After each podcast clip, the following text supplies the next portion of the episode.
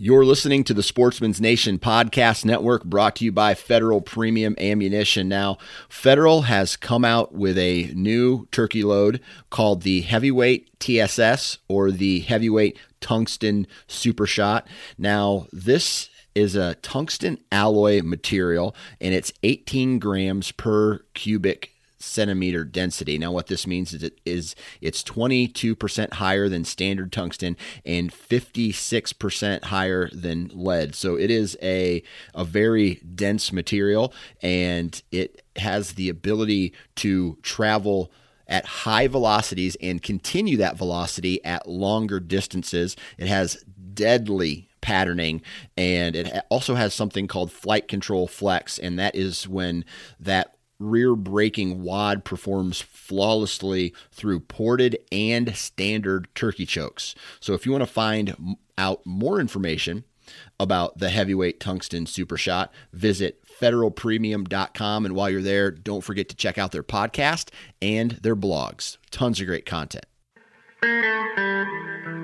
Welcome, folks, to the Freshwater Bite podcast, your source for everything freshwater fishing. I'm your host, Lee Kleinow, and on this podcast, you will hear from die-hard anglers like yourself, the backstories of those anglers, techniques they use, gear reviews, and everything in between. So if you like fishing, turn it up because this episode's about to kick off right now.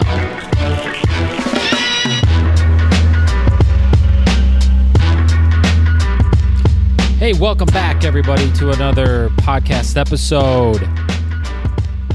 How's everybody doing? You guys hanging in there? I am. Hope you all are doing as well. Hope you're finding the silver lining during these times.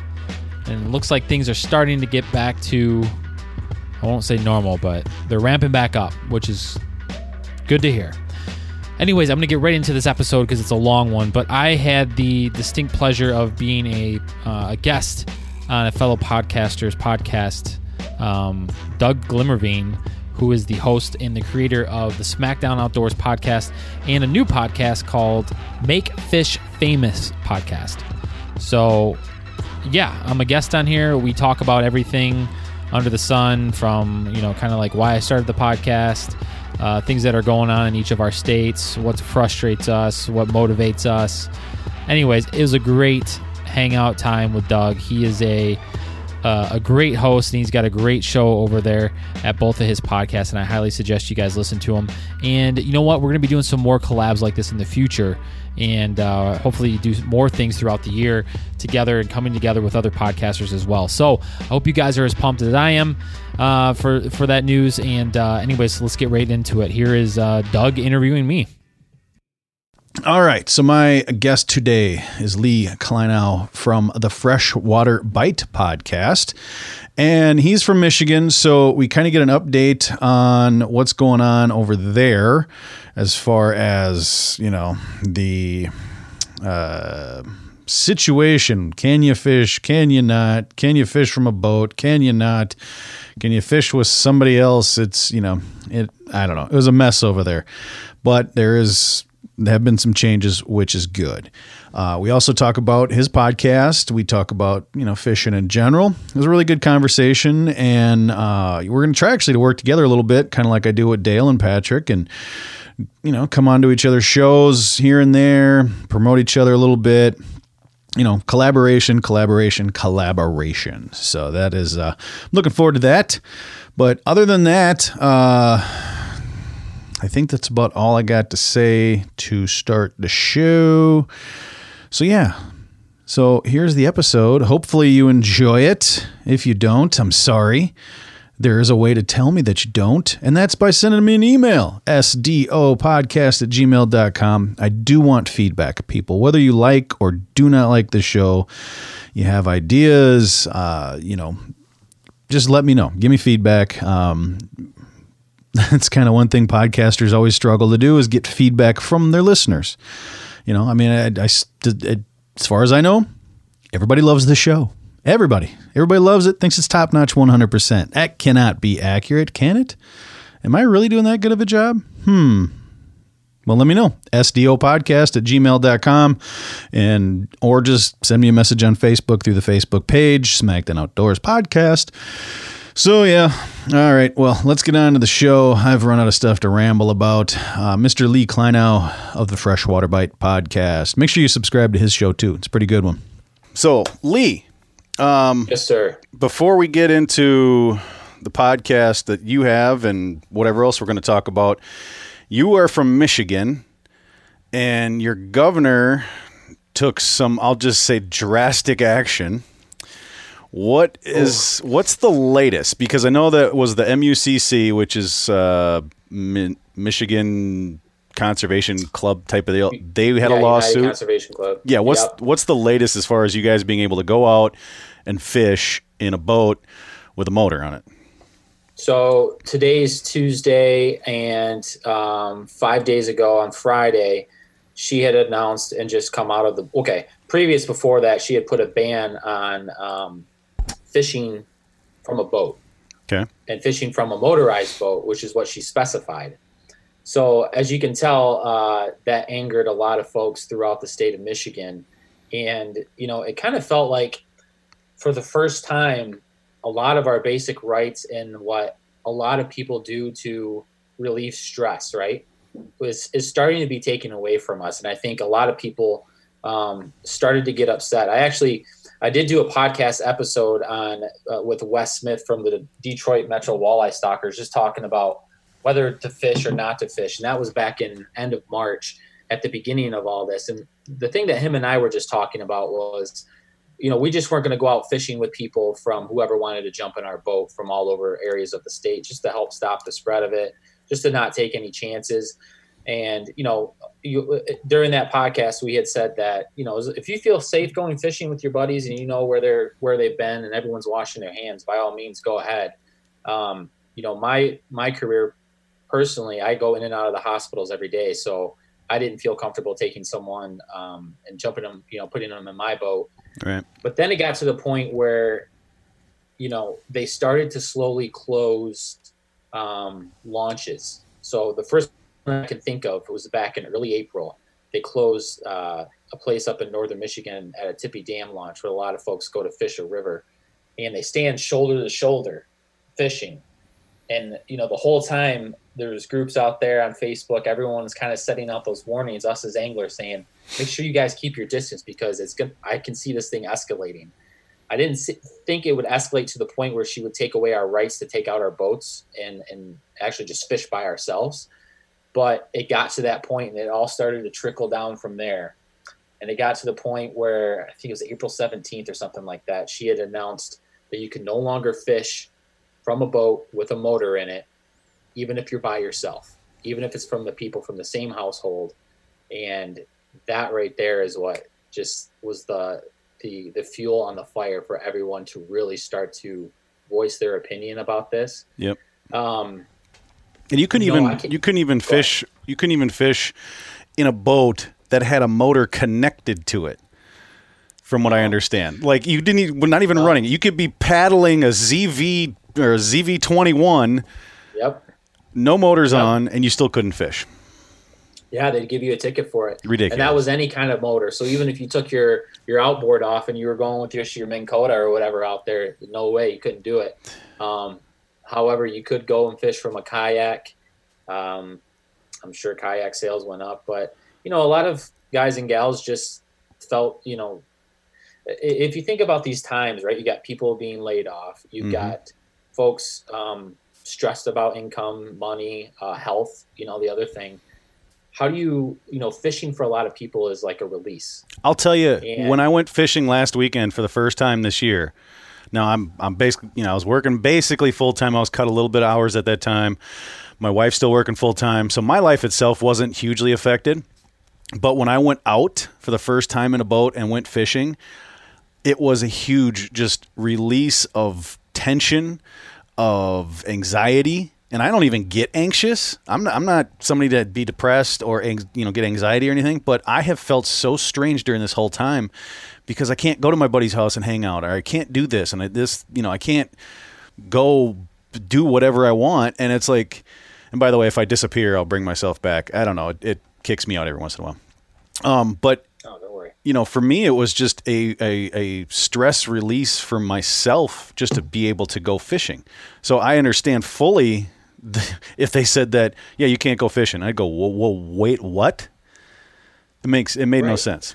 And you, it's a moment of clarity for a lot of folks, and you know, anybody listening to this podcast or my podcast or whatever, just kind of knows this this this community that we have and that bond that we have with uh, the outdoors, just in general, and how it's you know, a lot of us instead of turning to other things, we turn to the outdoors to go outside or fishing or whatever it is. It can kind of, like you said, have that clarity or just to whatever it is, whatever our release is, you know what I mean? Mm-hmm. And to have that taken away from you from probably during the most stressful time that a lot of us, depending on your age, have experienced in our in, in our lives, um, it was a real kick to the you know what, you know what I mean? Right. So um when she did that, you saw a lot of groups coming together, a lot of petitions going around, a lot of unity, and um, you know, folks, uh, conservationists, everything from the outdoor community come together to kind of just maybe tell her and voice our opinions of what she had done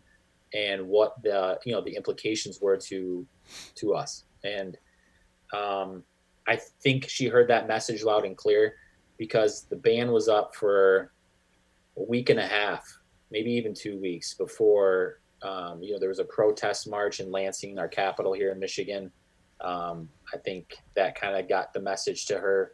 And then as of Friday, she just held this press conference out of the blue, starting to talk about our COVID numbers and um, also talking about you know reopening uh, you know our businesses and our society. And the like one of the first things she addressed on there was now you can go fishing in a in a boat again. So nice. So she finally must have heard us, but it's just weird. I, I mean, hopefully no one experiences that, but you know, taking those basic rights away from us, it was it was a really surreal moment. That's for sure. Yeah, and what what when I saw the, I'm flipping through Facebook, and all of a sudden I see no fishing in in Michigan. I'm like, wait, what? And then I start seeing all the other stuff that she banned, like you can't buy seeds, can't buy like charcoal to cook the steak that you can go to the back of Walmart and buy. I mean, what it I was just flabbergasted. Like how did you, it makes no sense. If you needed something and you went into like a like a Menards or like a Lowe's or something like that, they would like ban and put yellow tape on like gardening and stuff like that. So you couldn't even go and they wouldn't let you buy it. Right. So you yeah. see it there on the shelf, but she would ban it. Like she just they put it like, oh, you can't buy this right now. Yeah. And it's like I'm already here. I'm standing in front of it. I can touch it, but I can't put it in my cart and walk out the door. Oh. it just, it's so. I mean, it was a clear, a clear overstep, overreach, whatever you want to call it, and. Uh, did they reverse that part of it too? Can you go buy charcoal now, and can you go buy seeds and stuff too? she did lift the ban on that. You can garden. She did open up landscaping and things like that. Okay. Um, you know, there's another thing like gardening. People, re- I mean, that's a release for a release for a lot of people. Mm-hmm. You know, you can't plant your seeds and you can't, you know, go buy them or you can't get what you need to start your garden. Now is the time to do it. If anything, people got downtime if they're furloughed or laid off work. Yep. Um, yeah, and she stopped that. You know what was, you know, I'm building a house right now too, so you know, like construction's still shut down. So my house is still just at a standstill. And, you know, my guy that was working on my siding was working by himself. He's a one man crew and he's not even allowed to go, oh, you know, work on the side of my house. And it was just like, how far are we taking this thing? Right. You know I mean, right. Yeah. It, some of the things I didn't understand. I mean, it, you think, okay, so the whole fishing thing, it's like, okay, I get it. Like, if you want to just say you have to live in the same house or you have to fish by yourself, I get it. You know, I saw I was watching Stray Cast, I think it was, and Mark Zona was on there, and behind him through the window is the lake, and he's like, I can't go out there. I I can't go out there by myself and be the you know it, it, I can launch right here. All this it it just I don't know. I'm just glad that she either through the protests or through that suit from the MUCC got it, you know, got her I don't know what what she did the right thing and opened it back up.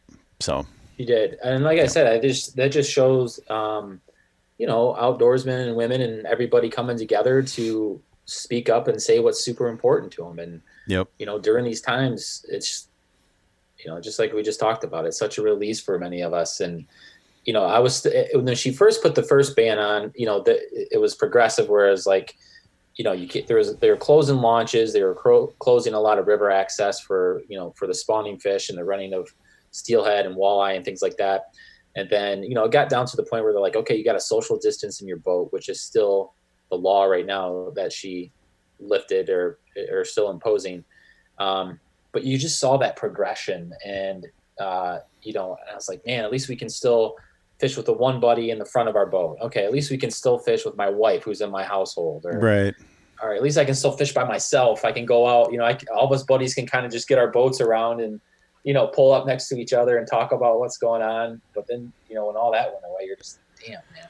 Yeah. No. And and it, it, I don't keep a lot of fish. Maybe once a year we'll have a fish fry or whatever. But if I wanted to go catch my fish to eat, I can't do that but then I have to go to the grocery store with 200 people, and right. I mean, come on, it's just common sense. Yeah. So, yeah, and that was the argument for many people. So, yeah, yeah. Well, I'm I'm just glad to see that it's over. Um, and you guys can go fishing again, I guess. So yeah, fine. you know, we'll get to go out this week, and we'll be hitting the uh, the Detroit River for the walleye run, or that the tail end of it. Nice, nice. All right, so you have your own podcast, sir, called the Freshwater Bite Podcast. Yep. Why don't you give the, the people that are uh, watching and whatnot the spiel, and the people that'll be listening to this later on, give them the spiel on the show, man. Yeah. So um, I started the, the podcast, the Freshwater Bite podcast, about two years ago now. I actually just celebrated our, our second year anniversary. And, um, you know, the reason why I, I, I kind of started it was I was living in an area in Michigan that I didn't know too many people. It wasn't my hometown. I was about five hours away from home, but it was this fishing mecca up in Northwest Lower Peninsula up by Traverse City. And, you know, just like any kind of anglers, I'm sure you've you've been around local bodies of water. Everyone's tight-lipped. Mm-hmm. So I started to think to myself, I'm like, how can I get some folks to open up? Um, you know, I'm, a, I'm generally a, a very curious dude. I'm not out to to tell everybody about you know your local secret spot. But if i could just get them to open up a little bit and share a little bit of information with me being new to the area how would i do that? And i thought you know some of these guides and you know professional anglers and how to get this knowledge out of people um, was i mean it's, it's always been done for many years but i just thought if i had a podcast and i just asked some basic one-on-one questions um, not only would i be educating myself but i'd be educating people who are like me who want to learn more about a certain type of species, a certain type of way of fish, you know, whatever it was. And really from there, it just took off. And, you know, I've had all types of people on, all from different backgrounds from all over the United States. And anything that my listeners or actually just myself is super, you know, curious about, I try to find someone who's who's doing it and doing it the right way and have them come on to to teach us all and share us all some information. And um, you know, I think you and I talked about this too. Was I drive a lot for my career. You drive a lot for your career. There's got to be some folks out there who want to sip on some coffee in the morning, or if they're commuting or whatever it is. If we can't be on the water fishing, let's let's talk about it. Let's get. Oh yeah, oh yeah. My first podcast I listened to are are uh, you know hunting, fishing, outdoors podcasts, and then after that, it's like I get into the rest for the day. So. Yeah, exactly. That's exactly right. That comes before news or anything. Um, so news, yeah, so the news, podcast just kind of took off from there. What's news? I don't, I don't understand what that is. What's news? Whatever you want to think it is, man. I haven't, I haven't, I haven't watched funnels, a bunch of screenings, and then whatever you can siphon out of the bottom, Ugh. take those pieces, and then that's your news. I have not watched the news other than the weather in a month I just it's oh, nothing but yeah, nothing but COVID and bad and bad and bad. So I'm like, I'll pick the weather out, and that's typically about halfway through, and after that, I turn it off and go back to I don't know anything but. Well, you're reading and listening to the good news. The only thing that a, a sportsman needs to know is like, what's the weather doing? Yep. yep. Exactly. So, so yeah, so the podcast is um, it's been going for two years now. I I did join up with uh, the Sportsman's Nation network podcast network, and uh, you know anybody listening to this if you're a big outdoorsman and you like hunting of all types or other types of fishing, elk hunting, western hunting, um, growing food plots, whatever it is, it's a great resource to go over there and just you can you guys can just cipher through all the great information over there. but yeah, I mean, for the most part, I just thought of myself and I thought of, you know, there's got to be other people out there like me, um, guys and gals who want to learn more about fishing. And I guess, you know, the other part of it too was I think a lot of people were scared to ask some of those questions because, you know, if you ask basic one-on-one questions like, hey, what line do you have when you're when you're bottom bouncing for walleye on your trolling rods? You know, they might be embarrassed to ask that because it's like, well, well of course you use 10 pound mono or whatever it is. Right. And I thought to myself, well, if I can ask those questions, I'm not going to get humiliated about it. That way, they can learn something, and you know, we can all just learn together and progress from there. So that's that's what it's been. Yep. Yeah. Well, it's it's kind of like uh, you know my new podcast I got, Make Fish Famous. Just it's shorter than this one. You know, I think the longest one might be an hour, but you know, just short, easy techniques. Kind of go through the rod, the reel, the line, the bait. How do you present the bait, and you know all that kind of stuff and it's kind of twofold for me. It's like one, I want to put out a show like that for Minnesota because there's not really many for Minnesota. I mean, not that everybody around the country can't use a simple Lindy rig or whatever, but the other thing was like I can talk to a whole bunch of guys and find out little secrets that they'll be willing to give out myself. So it's like, yeah, I'll teach everybody, but for me too. Right. you know, I right. can learn about fishing. So, and that's the one. Well, go ahead. Oh, I was just saying, such a great thing, too because you know we're all in it together. You know, yep.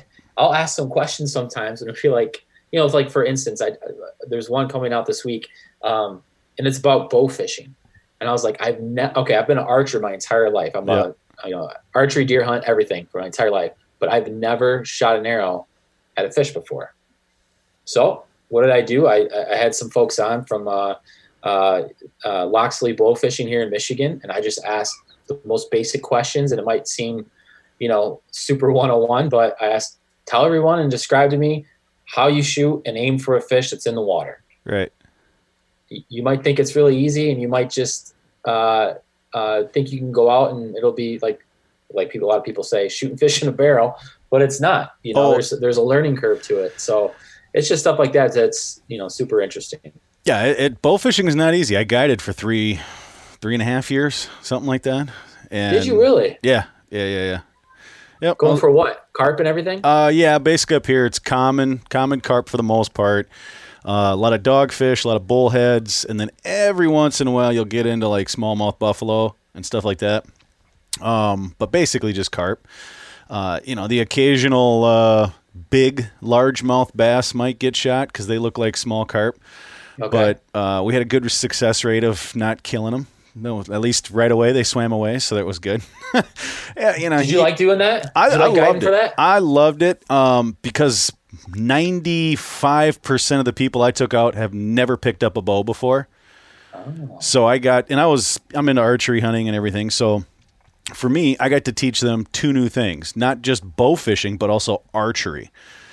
And right. yeah, and I had a couple people get a hold of me afterwards because I was, you know, shooting at a, a, local shop and I was fixing bows and all this stuff. And I had a couple people get get a hold of me afterwards saying, "Hey, you know, I think I want to get into this archery thing. I think it's really cool. I don't want to hunt, but I just want to shoot arrows." And I had them come to the shop, meet me. We got them all, you know, fixed up with equipment, and then they started shooting, and they kept showing up and showing up and becoming better. And one of them actually did start deer hunting because he had some buddies that was into bow hunting. So kind of the progression of shooting archery. You got your buddies going, hey, you can shoot pretty well.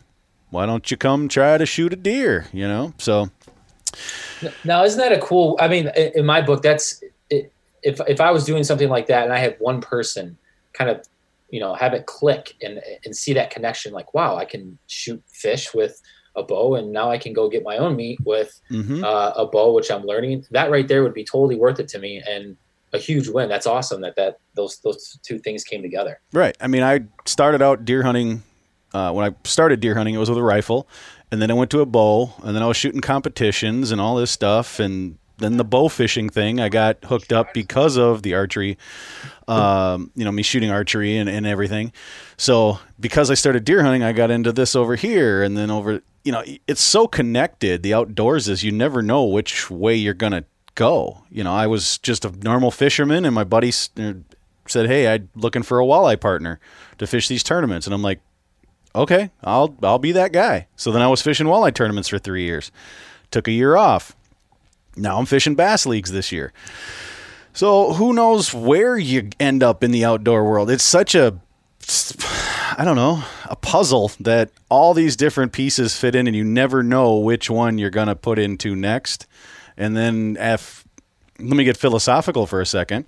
At the Love end it, of your at the end of your life, you'll look back on that puzzle and if you did enough things, you created one hell of a nice picture. Yeah. I don't Well, know. I mean, I don't know. I think I tried to about. I might have tried to step into sound the outdoor world at any time, and Right. you know, like you said, there's so many different avenues that you can go down. Like, you know, bow hunting for fishing leads to for uh, you know for deer, which can lead to bow hunting for turkey, or Yep. um, you know, the, and, and you know, I think you and I talked about this too before. The, the biggest thing that I take away from it too are the people that I meet along the way Mhm. you know, like through this podcast, through, you know, just like you and I are doing now, um, you know, the relationships that we have, you could be like, if you're ever coming for whatever reason, you've never been to Michigan, he told me, which is, Yeah, I've never been to Michigan. Sorry, Lee. Jeez Louise. that's super sad. You I got scolded before the State. show. I'm going to make sure you get over here. And Well- then, but anyways, if you were to come to Michigan uh, for whatever reason to, to hunt deer or whatever it is, um, you know, now you know, I'm sure other people in Michigan, but myself, and if you ever needed information, would be, you know, I'd be more than willing to, to set you up and uh, point you in the right direction. Right. Well, that's why you know we were talking about that earlier. Uh, I ended up in Kentucky because I wanted to turkey hunt, and you know, out of state somewhere, and this guy just like, yeah, hey, come down to Kentucky. We got birds all over the place, and this and that and the other, and next thing you know, the next year, I'm driving 12 hours by myself to Kentucky for a week. Didn't get a bird. Drove back by myself, but for me, honestly, and I people say this all the time. It's so cliche. This is like NFL football. Oh, you know, I'm just uh, you know, just try to score more points than the other team type of cliche, right? Literally, I did not care when I left Kentucky that I did not get a bird. Because of the experience I had in that state on those grounds with the people. I mean, that I have if we'd have shot a bird, literally like as i'm thinking about it now i'm like what would have been different about it if i would have shot a bird? Uh, i would have shot a bird. We probably would have had some turkey nuggets that night. Other than that nothing else would have changed it would have been still about the drive down there by myself seeing a guy next to me in louisville with his little car plump full of 12 packs of coca-cola that was weird uh, yeah, to go into the Walmart and being told by a Southern black guy that my accent is weird. right, and I'm like, me? I'm the one with the weird accent? Come on now. Um, but to see the the the sun come up over these these you know trees and everything and the fog that that was there and spending time with Jeff Ray who actually just passed away um just a couple months ago uh, real young dude. He just had some some problems, uh, some health conditions. Even back then, he did. But Jeff uh, and his son Devin, and it was one of the greatest weeks I've ever had, where I've I didn't accomplish my quote unquote goal, but I did accomplish something. I made new friends. I had a great experience. I saw awesome awesome landscapes and. It was one of those things where, like I said, it didn't matter that I didn't shoot a, bird. I don't care. I still have all those memories in my head, and the only thing that would have changed if I would have shot a bird is I'd been eating turkey and had a had a taxidermy bill. So You know, it, yeah, like you said, uh, I think obviously the trophy would have been cool, but at the end of the day, I think the memories that are going to make, you know, that are going to last and stick in your brain are the ones that Mhm. the people you met, and like you said, the scenery you seen, um, you know, the morning fog and the smells and all that kind of stuff. I mean, that's the kind of stuff that you that you remember forever, and you know, like you said, anything else on the side is just a bonus. Yeah, and that's what I, the one thing that I really wish that hunters, fishermen, outdoorsmen, and you know outdoors women, all that stuff. I, I take a step back, forget about the big fish, forget about the 180 inch deer. Take a step back and just look or look at your surroundings and remember why we're doing this. We're not doing this. If you are doing this just to catch big fish and just to kill big animals and all that stuff, you're doing it for the wrong reason, and that's plain and simple. I mean, if you if you do catch or kill anything, it's a bonus. We are outdoors. We're in the outdoors, and we should appreciate the fact that we're doing this. And people say, "Oh yeah, you know, if I, you know, I'm just happy to be out here." Are you? If you're not catching something or you're not shooting a deer or whatever, are you really? Because all I hear you do is bitch about it. Right. you know, and it's like, Yeah. I mean, I do it too, but it's like I actually take some time now. And I was on um, uh, Lake Pokegama up northern Minnesota last year, and we were heading back to the launch, and all of a sudden I like I'm, you know, full throttle, thirty miles an hour, and all of a sudden I just kick the motor down and I just get into a creep. And my buddy's like, "What's going on?" I'm like, "Look around you, dude." Like just look around you. I never do this while I'm fishing. It is off the trailer, full speed to fishing, fish looking down at the water the whole time, get back on the trailer and go home. It's like I want to take a second and actually enjoy this. So yeah. especially like if it's in an area of like full nostalgia like if like like you just said up north like for me living up in traverse city for five and a half years that i did i mean that was pure nostalgia for me. That was my element. That's just i love it up there. Um, you know and just like the morning like you said like getting out of the launch and launching the boat by myself and it's you know 55 degrees and if i got coffee in my hand and i'm just kind of going out to my spot and the lake's super calm it's like it's just my happy place. It's like from there, it's just that's what it's all about. And then, you know, and then I think from there, it's as to evolve as an outdoorsman and just an angler to begin with.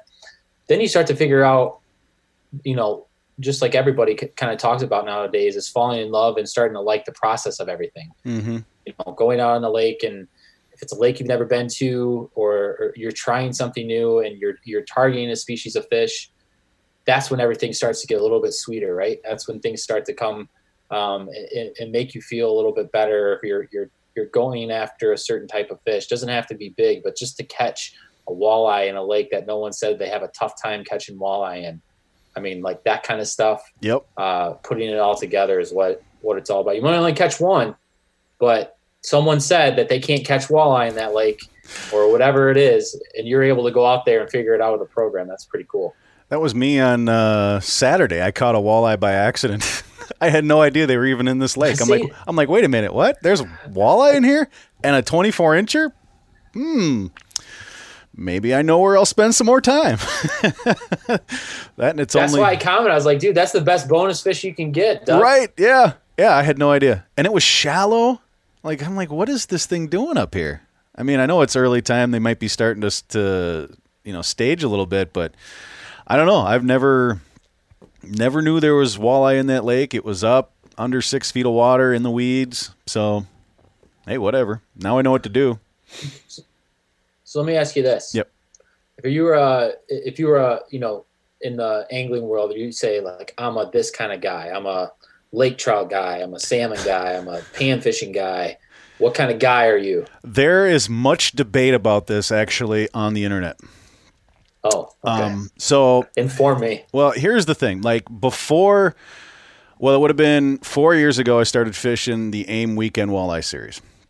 Before that, I really wasn't in the fishing like really known really real well for like what kind of angler I am. So I fished that for three years, and all of a sudden I turned into nothing but a walleye guy. Even though like in my off days and whatnot, I'd be bass fishing or pan fishing or whatever. Uh, so then last year I didn't fish it, and I started fishing more bass again. I still went out, fished for walleye and opener, and here and there, and went on a couple trips.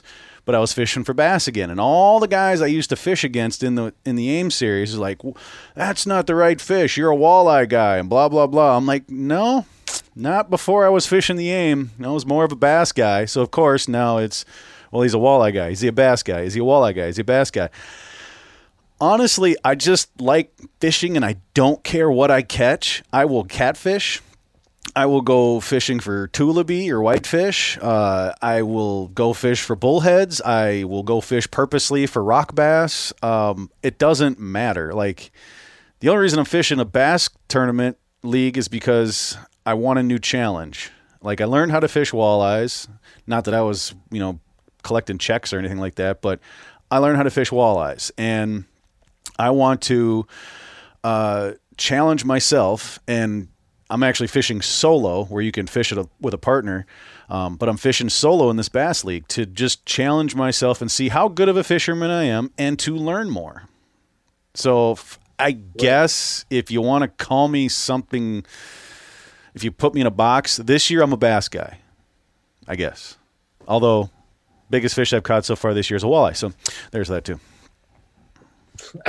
Nothing wrong with that. The reason why I asked that is that's what the answer I, I, I think uh, what we were trying to portray is like if people talk to me and they're like, "What kind of guy are you?" Well, I mean, I grew up fishing off of the dock, just like most folks, catching mm-hmm. largemouth and uh, you know panfish and things like that. And um, you know, I got into the walleye later in life, and you could probably even say right now I'm still like a, a walleye guy. A lot of my content's on walleye. Um, but you know, if you think about, like you said, going out and learning that process and starting to figure out, I think that the that surprise fish or that challenge that you kind of put on yourself to go out and target a species, um, you know, you fall in love with that for a little bit, and you fall in love with, you know, that that pat on your back that you kind of give yourself. Where you're like, wow, I had no idea how to catch these fish before. Mm-hmm. I went out, and now I'm like all into it. You know what I mean? Like that's how I felt about lake trout for a little bit. Like I was what I, you know, I, I moved up to that area. And actually, you know, I've I've talked to folks on the podcast about this too. Is like some of the times our jobs take us to certain areas of the state that might not be known for walleye. So mm-hmm. you kind of have to adapt. You got to find that new thing that was, you know, that you you fell in love with for fishing to begin with. So for me, there wasn't a ton of walleye lakes up in northwest uh, uh, lower peninsula of Michigan. Um, so I went with the the big water fish. I went after the salmon. I went after the the lake trout. Um, it's a world class fishery up there for smallmouth. You know, I got into that a little bit, and uh, you know, it excited me to still go after walleye. And now that I'm back down here in Southeast Michigan, I'm probably going to switch back over to walleye. But that whole time is, uh, you know, it's kind of cool to see anglers evolve over the years and over the months and things like that of just depending on where they live, and that's that's why I wanted to ask you that question. Right. Um, actually, uh, we'll go back to whether or not I'll ever go to Michigan. Um, I I not quite sure where where the there's some lighthouse that's like 20 some miles out into Lake Michigan. It's like the furthest offshore. You know what I'm talking about? Up in the UP, yeah, off of the UP. Is that where it is? Okay, so anyway, so I'm gonna be going there like the weekend of the 23rd of May. Is that anywhere near you? Is it for fishing? Yeah. No, that's. I mean, if it's the one that I'm thinking about, what are you going for? What fish species are you going for? Uh, I think it's lake trout. Yeah, that's in the UP. I think I know where you're going. Okay. Yeah, it's like yeah, it's, it's, up in the UP. That's about mm, eight and a half hours from me. So if you really want to see me and hang out, you can drive at eight and a half hours. You could come with us and meet yeah, I could drive up there. I'll do that for sure. yeah, but yeah, exactly where that's at. Apparently, this lighthouse is like where the state record was caught or something, and it's just known oh, for yeah. giants. So yeah, I will be going to Michigan. So now, you, in a month, hopefully, hopefully, we'll see what happens with all what's going on. But yeah, dress before you go and just say you live in the same household. I don't even care. Whatever. it doesn't matter to me. I'll just yeah, whatever. If if I if you know I could actually been cool is a lot of DNR officers and actually um, state troopers or whoever uh, have actually been really cool throughout this whole process. You know, from what I've heard, the people who have got stopped or questioned, they just kind of give you a friendly reminder and yeah, give you too much crap. Yeah, no, it's when it. Uh, you know, going back to you know, you're talking about kind of the area that you were in to what you would fish. Um, I've been, you know, me and my buddy, we go out to Lake Superior and we'll go lake trout fishing and catch some salmon and this and that and whatnot. I could very easily see myself if I lived in that Duluth area, Arrowhead region of Minnesota, basically switching over completely to that because that is so much fun catching. Because you never know if it's going to be a lake trout, uh, you know, whatever four kinds of salmon or three kinds of salmon are in there or whatever, and how big they are. Sometimes they're big, sometimes they're small um, and they're delicious. So, I mean, I would probably, if I was up there, literally just switch over to those kind of fish, and probably walleye too, just because there's walleye if you go over to the Wisconsin side. But that's the cool thing about. I mean, I'm super biased towards Michigan because I just there's so many different opportunities for you to jump in your boat on a weekend. Let's say you got a long weekend or a three day weekend, and you wanted to go somewhere to fish. Um, pick your poison. I mean, you can go catch salmon uh, when you want to. You can go catch walleye. You can go lake trout. Um, you know, I know lake trout have a bad rap, but you know they're they're starting to switch their diet over here in the Great Lakes, and they're you know they're kind of getting that orange red flaky, or not flaky, but orange red um, looking meat back because they're kind of feeding more on the on the gobies now rather than the alewives. So that fish is you know really been having you know gaining a lot of traction over the last few years here in Michigan. So the opportunities to to drive anywhere if you if you're a big uh, river fisherman, I mean we've got some great uh, river fishing going on with um, you know brown trout and steelhead and it's it's a cool place to be so i, th- I think you're really going to like that trip up to uh, up to the up where i think i know where you're going. Yeah my we got we got some people checking in by the way. Uh, blake's here and uh, mike klein says Stannard Rock. Is that the one it is? It is. Okay yeah. Um, we got guys t- saying that i'm a walleye guy turned bass guy. I only catch guppies. So, you know, it. Uh, uh, let's see. Uh, Amy says that's when you need different size boats and choice of how much money you want to spend that day. That is the truth. Yes, definitely. Yep. It's good to know some people with some different size boats. That's for sure. Yep. Yep.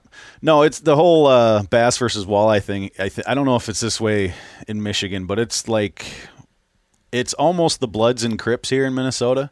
It's that bad. Seriously, like if you're a bass guy, do not, you know, the walleye guys want nothing to do with you. If you're a walleye guy, the bass guys don't want anything to do with you. Gravel lizards versus green carp and this and that and the other. The only thing I always I always say, and I've said this many times in the podcast, that you know the walleye guys that think they're such good fishermen, and they claim that bass are so easy to catch, then why don't you try to make the the Bass Elite Series? Yeah, I don't know. I, I, mean, that sounds pretty cutthroat in that state. Here, it's a little bit more relaxed. I don't think there's that big divide like you guys have. Oh yeah, um, it's it's. I mean, it's it's mainly just for fun because yeah, you know, half I, the guys fish for both of them anyway. But you know, you get the the diehard walleye guys that oh bass, green carp, blah blah blah. But if they were smart, they would fish more bass because then they would actually find those walleyes up shallow in less than six feet in the weeds and know how to catch them. So then, come tournament day, you can catch 24 inchers like I did this last weekend. Now, explain. I mean, and, and, explain this. You see a lot of guys on tour on the walleye tours who are starting to get into these big name bass tournaments yep. uh, that pop up here and there, and you'll see them go up and fish uh, like Little Bay de Noc, the tournament up there that they all kind of jump in on, whether it's for fun or whatever it is. But I tell you what, there's a lot of the time, and you could probably attest to this, or anybody can attest to this. If you're in an area and you're looking for smallmouth, uh, you know, if you fish it long enough and there's walleye in there, I guarantee you you'll find some walleye. Oh yeah, Lake Mille Lacs is just like that. You can catch uh, walleye and smallmouth on the same rocks all day long. So, but but what's funny though is that walleye guys here, they don't really talk too much smack about the smallmouth. It's the largemouth.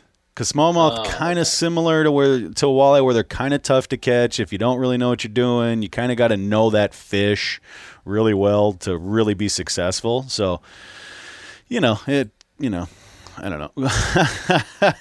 they're, all, they're all fun. I got, Actually, you know, one of one of my tips that I, I mean, I don't know if it's a tip. I'm sure a lot of people know this, but sometimes in the middle of summer, if you're fishing and you're like wondering, kind of that midsummer lull, and you know, like the walleyes are kind of sometimes like they'll come up in that those deep weeds and you know, you're marking fish and you know that they're in there and you're just like, ah, it's just not a really good way to get to them. What I found is, and this is the reason why I found this, and this is the overlap between bass and walleye, is a, a green pumpkin tube, a weedless pumpkin tube that you can throw in there and pop it through there. I've caught mm-hmm. many walleye on that in heavy vegetation with them in there feeding. And it was like a green that I just wouldn't think that they would, you know, bite that four inch green pumpkin looking tube. And I mean, it, has been a, a cool thing to to experience. It's a hot bite. It's a reaction bite, is what it is. Yeah. It's like when you're flipping, you know, really thick matted milfoil, and Seth Feider talks about it all the time. Um, Minnetonka, Lake Minnetonka here is, I mean, there's mats of milfoil just everywhere. And it's basically just a tube with a big weight and a hook and throw it in there. It punches through, hits the bottom. Fish either bite it or they don't. He reels up, hits the next pocket, hits the next pocket. And it's just pure reaction strike. And I think that's what's happening there with those walleyes. Yeah. Yeah. So there's that overlap. Regardless, you can have Yep. a fun time going for both of them. You Yeah. can catch both of them. Buy some tubes, they're walleye guys. Jeez Louise. Yeah. Yeah. No, it's it's just little dangly things in there. Yeah, it, it's just. It, I mean, it's mostly just you know, it's it's the Ford, Chevy, Dodge thing. You know, at the end of the day, we're all fishing. At the end of the day, we all got trucks. Whatever, it doesn't really matter. If it wasn't for that, we wouldn't know what to talk about here, other than you know what beer batter's best for your walleye. I guess. I, I've seen the passion there. I mean, I fished Minnesota a few times, and you know, I've got some friends there now, and you know, coming there, I will say, you guys are super passionate about your fishing, which is great to see. And it's you know, it's Mhm. everybody. I mean, everyone fishes. Um, you know, all the the whole family, the kids, the wives, everybody. I mean, a lot of people. You know, here in Michigan, they'll they'll spend money on campers and RVs and things like that. Over there, you guys are buying big ice houses that you pull behind uh, the trucks and things like that. And it's Yep. like, eh, load up the family. We're all going ice fishing for the weekend. Oh yeah, Uh, yeah. Well, ice fishing, I I would, I'd be willing to bet that ice fishing, if you were to survey like open water ice fishing or both, I would almost say that there's more people that only ice fish to only open water fish because it's easier to get out there. Right. Where there's a good chunk in the middle that do both, but I, if it was only ice fishing or only open water, I bet you there's more people that just ice fish. And yeah, it, they, Well, Ha- have you ever seen- winter? You know, pe- yeah. people are not doing as much as they are in the in the summertime, but Mhm. Have you- you, guys are always loaded on the ice. It's kind of cool to see. have you ever been up here for ice fishing? Ice fishing, no. I've only been there for open water both times that I've gone to Minnesota. I fished Mille Lacs and I fished some areas um, more north of there. I forget the area that we went to to fish. Um, but Mille Lacs was that was really cool to experience. You know, it's like a a mini big Great Lake uh, Mm-hmm. with what I could what I can compare it to from what I'm used to fishing um, in Minnesota, and it just that was it was a blast. But I've not been there for ice fishing, but I really really want to go. I got I got to get out there and do that. All right. Well, next winter, if we get a good winter where you can actually get out and about, last two winters have been horrible for the most part.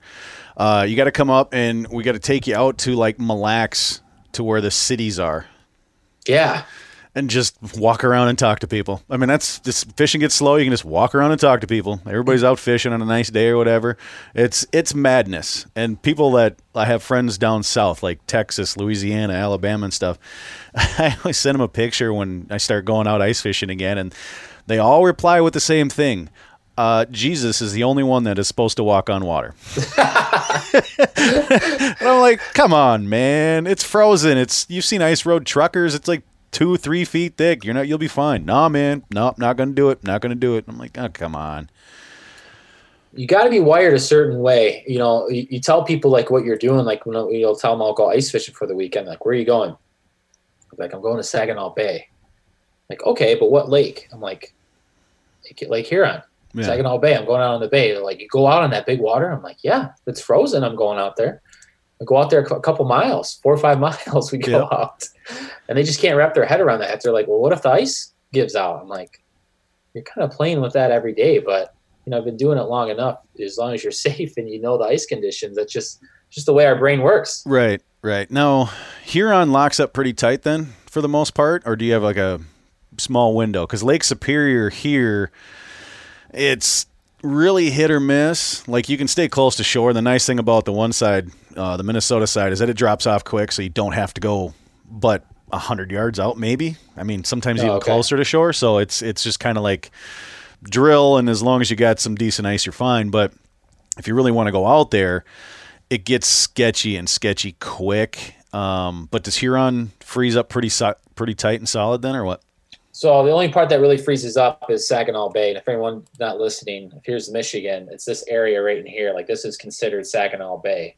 Um, you got to play the wind. It is Okay. a bay. It is a big body of water. So out here is mostly all open water, and in here is where it freezes because it's protected from the winds and things like that.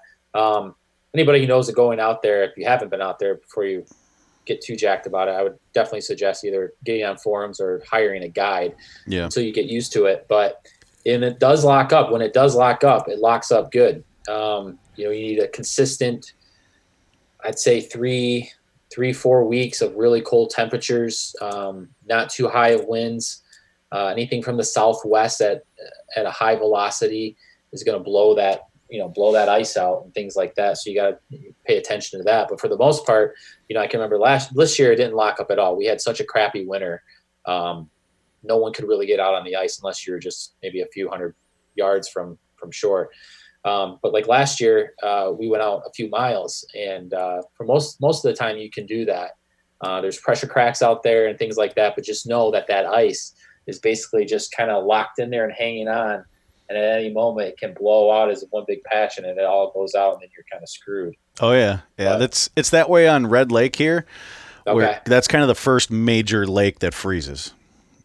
It freezes Okay. before Mille Lacs and Leech and Vermilion and Lake of the Woods and all that stuff.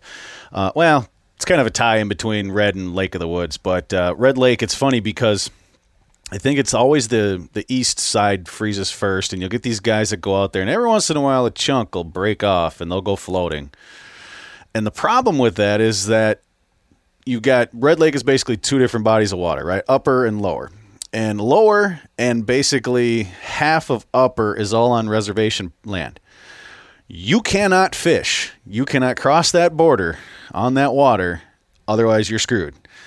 Like screwed. So there has been at least one instance where chunks floated off with these guys on it and they made it across the border and Oh, yeah. And uh, I can't remember if they got to bring their gear back or whatever, but it was a giant mess. And there was another guy that landed his plane on the ice on the bat on the wrong side. They seized his plane, oh, all sorts of stuff. It's like, really? You thought you were going to get away f away with that? But yeah, no, it uh, happens on Superior too a lot. All of a sudden, it'll the winds will switch or whatever, and big chunk will float away, and then there's people like, oh no, what do we do? So then they got to come out with the rescue boats and bring everybody over, or hopefully the wind switches back and pushes them back all up in the shore. So yeah, it's it's uh it's different fishing those big bodies of water where where the ice is not exact. It's stable, but it's not exactly stable. yeah. And I recommend anybody who tries to do it, go with a group of friends. You know, don't don't try to go out there by yourself. I would not recommend that. I don't think I've Right. ever fished Saginaw Bay by myself. Um, but if you go out with friends and everyone's paying attention to their phones and the changing winds, yeah, that's super key. Um, And when the Vexilar starts going from 26 to 27 to 28 feet, pay attention to that too, because you might be getting right. further away from shore. well, the water's so clear out there, so if you're looking down and you're seeing that boulder, Oh, you're that structure you were fishing on starts to drift away from you, you might want to go outside and see what's going on because it's not good. it's time to go, boys. we gotta get closer Yeah, we shore. gotta go. Yeah, no doubt. Yep. So you fished. Uh, you fished Mille Lacs, right? Uh, yeah, so Okay. open water fish Mille Lacs in the fall time. Okay. Did you fish any other bodies of water or anything like that, or just Mille Lacs? Um, we did. We did one other lake. Okay. You don't have to give away the name of the lake. I'm just. I, I've got I apologize. I don't even know it. That's why Oh, I just okay, say good. Mille Lacs because I know that was the big body. When we were there, um, the guy who I was going out with, uh, just way too big. The waves were way too big on Mille Lacs that day. So that during the for the first part of the morning, we were, went crappie fishing somewhere. Okay. I don't know the name of the lake, but All right. No, cool. I was going to ask. It was probably uh, Shakopee Lake. That's a pretty popular crappie spot up there, right, right by Mille Lacs.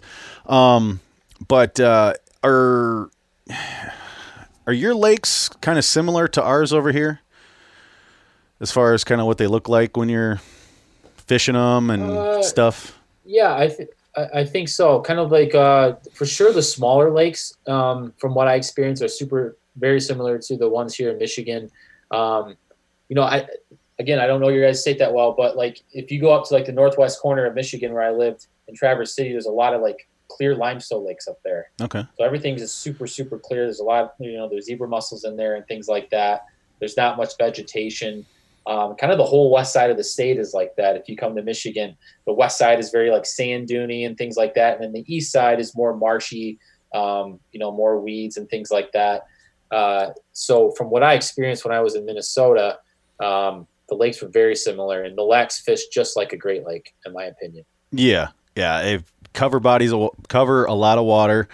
Um, although there's a lot of on the west side, there's a lot of reefs that you can uh, find a lot of fish on, but they're big reefs. Like you could be on one reef half the day if you're drifting or uh, you know rigging slow. I've done it, and all of a sudden I look up and I go, "Oh crap!" Like we should probably move because we've wasted three hours on one side of one reef, and we haven't done very well. So yeah, it's and then you know crankbaits, dragon crankbaits, dragon spinners, stuff like that works really good too. So yeah, it's kind of our own mini mini uh, Great Lake, I guess, in inside the state. Yeah, and I think you guys have a lot of like, you know, honey holes there where you can go to a lake and it might not be well known for something, but you know that it's well known for something Mhm. and you can make it your own really. Um, here in Michigan, for the most part, uh, the word gets out pretty quick if something's hot somewhere, um, especially uh, off that 75 corridor going north and south. There's some lakes that are just off the exit where a lot of people from downstate can shoot up. Um, and they don't have to travel very far off the interstate to kind of get to where they want to get to. Um, but there's, you know, that's that's been my experience so far living in Michigan. But um, you have to adapt. You know, like that, like I was talking about. You know, the east side fish is different than the west side. That clear lake that might hold walleye might you you know you might be using the same tactics uh, that you you're trying to use on the east side and they just simply don't work because that water's so clear and those fish are seeing what's coming from so far away you really got to change up your presentation Right, right. How many lakes do you guys got in your state? Do you know about? I don't know 'Cause we're I like the- ten thousand lakes or whatever, but it's actually eleven thousand four hundred and blah blah blah. So you know what my friend Google will tell me there you go. Google it. Google it. And I'll just take this time to uh, make sure everybody checks out his podcast, Freshwater Bite Podcast, available anywhere podcasts are available. And then uh, Make Fish Famous. That is my newest podcast. If you want to learn how to fish, listen to both those podcasts. And between the two, they should learn at least one thing, you would think. okay this might cause some beef it says 11,000 Okay, now is well. Here's the thing: Wisconsin, Wisconsin, and they claim to have more lakes than us, but Wisconsin doesn't put a restriction on the size of the lake to call it a lake. So they can have a little pond in your backyard and call it a lake. Where if you actually classify, like if you were to do that same thing in Minnesota, we've got like fifteen thousand or something stupid. So according to this it says to the state of Michigan that in order to be considered a lake or the counted as a lake is five acres in size or larger okay. I mean, Okay. so that could be a small pond on something. so Yeah.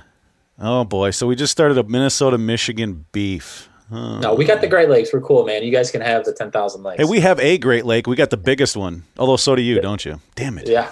Damn it. all. We touch them all. We got Lake of the. Woods. We got Lake of the Woods. We don't need your Great Lakes.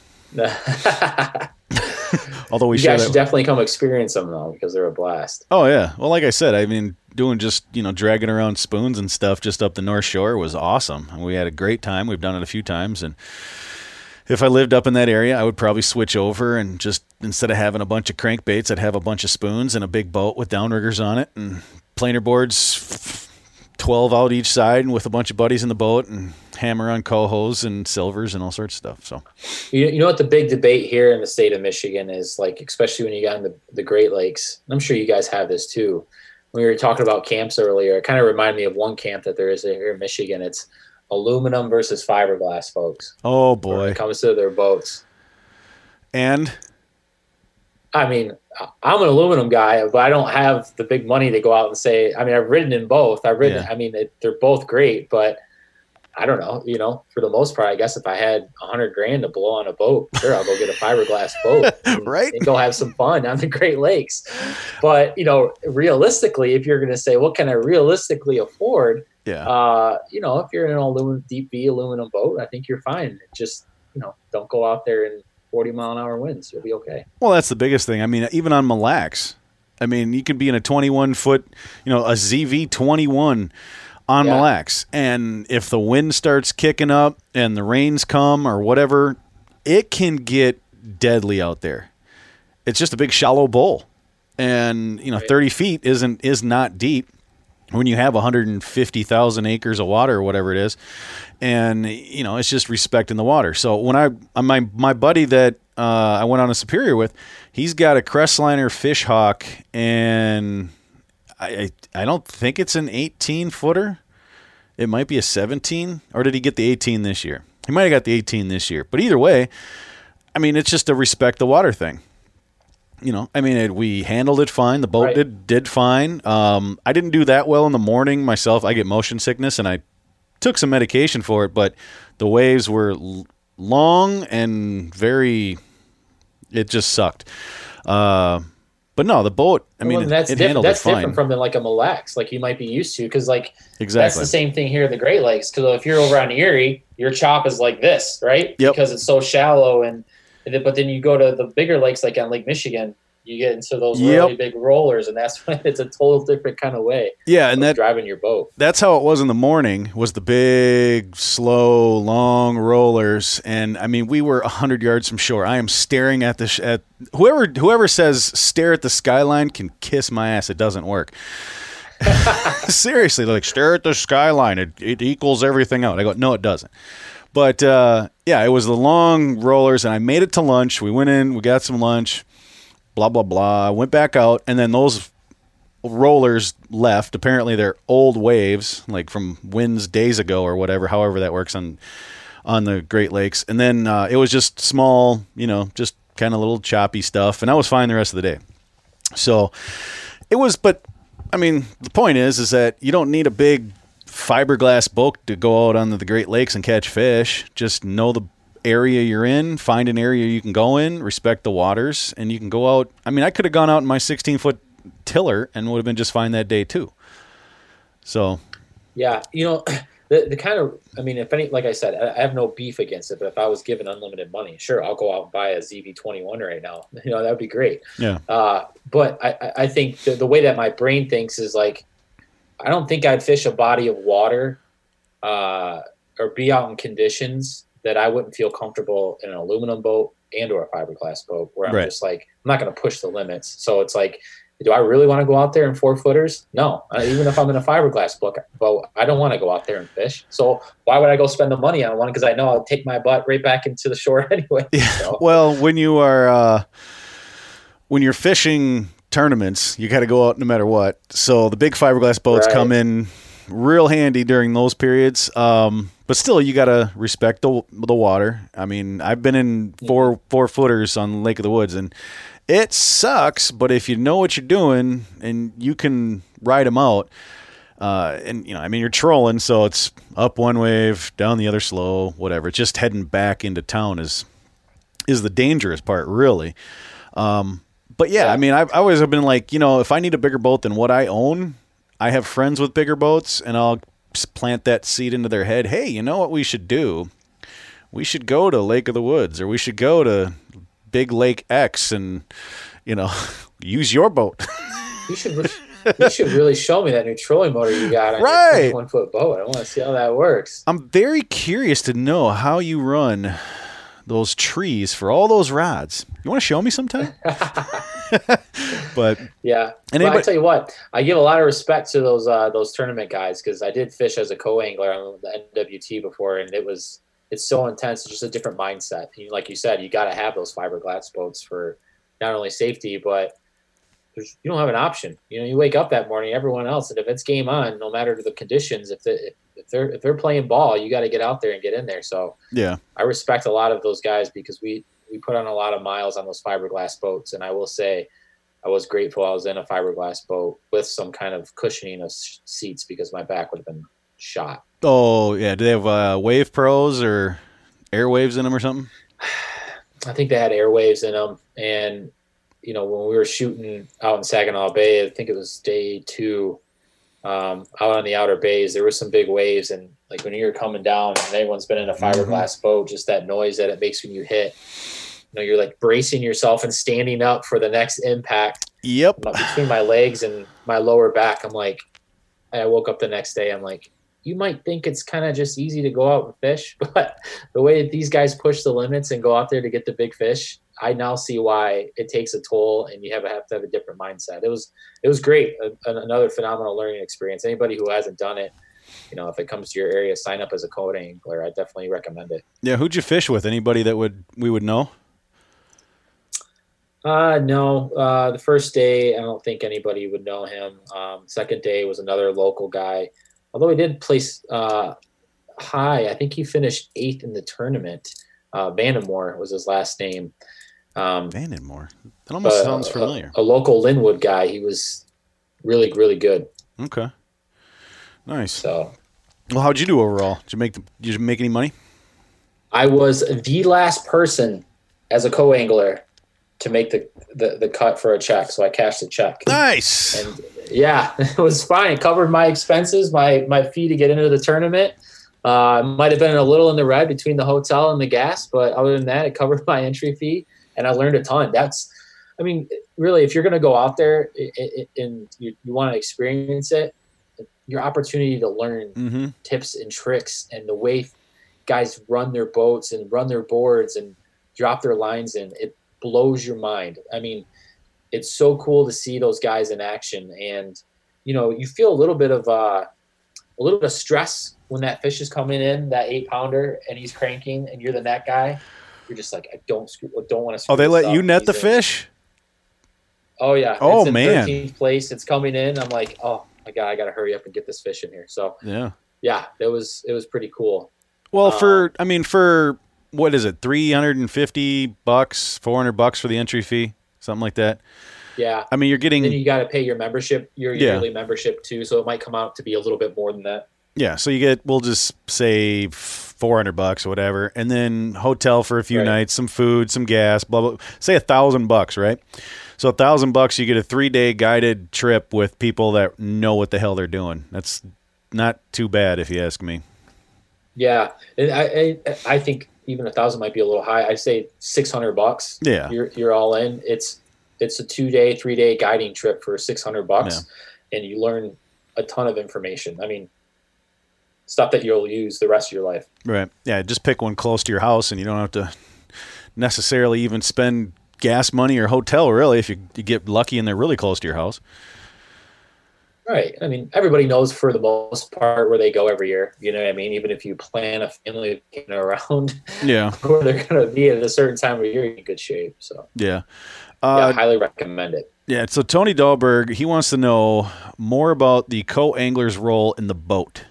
Like, what did what was your role in the boat? Because I know everybody's a little different. Some are, you know, some are the net netman, some are the you know reeling in the fish. What what was your experience on that one? What did what did you do?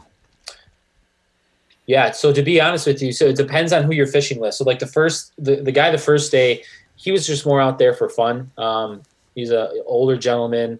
Uh, he kind of represented a local uh, marina or boat sales, and just kind of like out there to, to have the name out there. So he oh, okay. he was that more fif- relaxed. He would let me do yeah, fifteen you know, hundred dollars worth of fun. anything. Yeah, exactly. he, he he he was more out there just to kind of uh, you know get the name out there, but he was super chill. So like for him, for the most part, he was kind of like taking my opinion in, what I thought. You know, I fish Saginaw Bay. Um, you know, he was bouncing things off you. The second day um, was a little bit more intense, and if you're like in a boat where someone is really out there to to get the money and to play super high uh, and super competitive, you just got to know who your angler, who your pro is, and you know you just ask them. So like that's what I did when I was in the boat. I could tell. I think he was like in sixth place going into day two.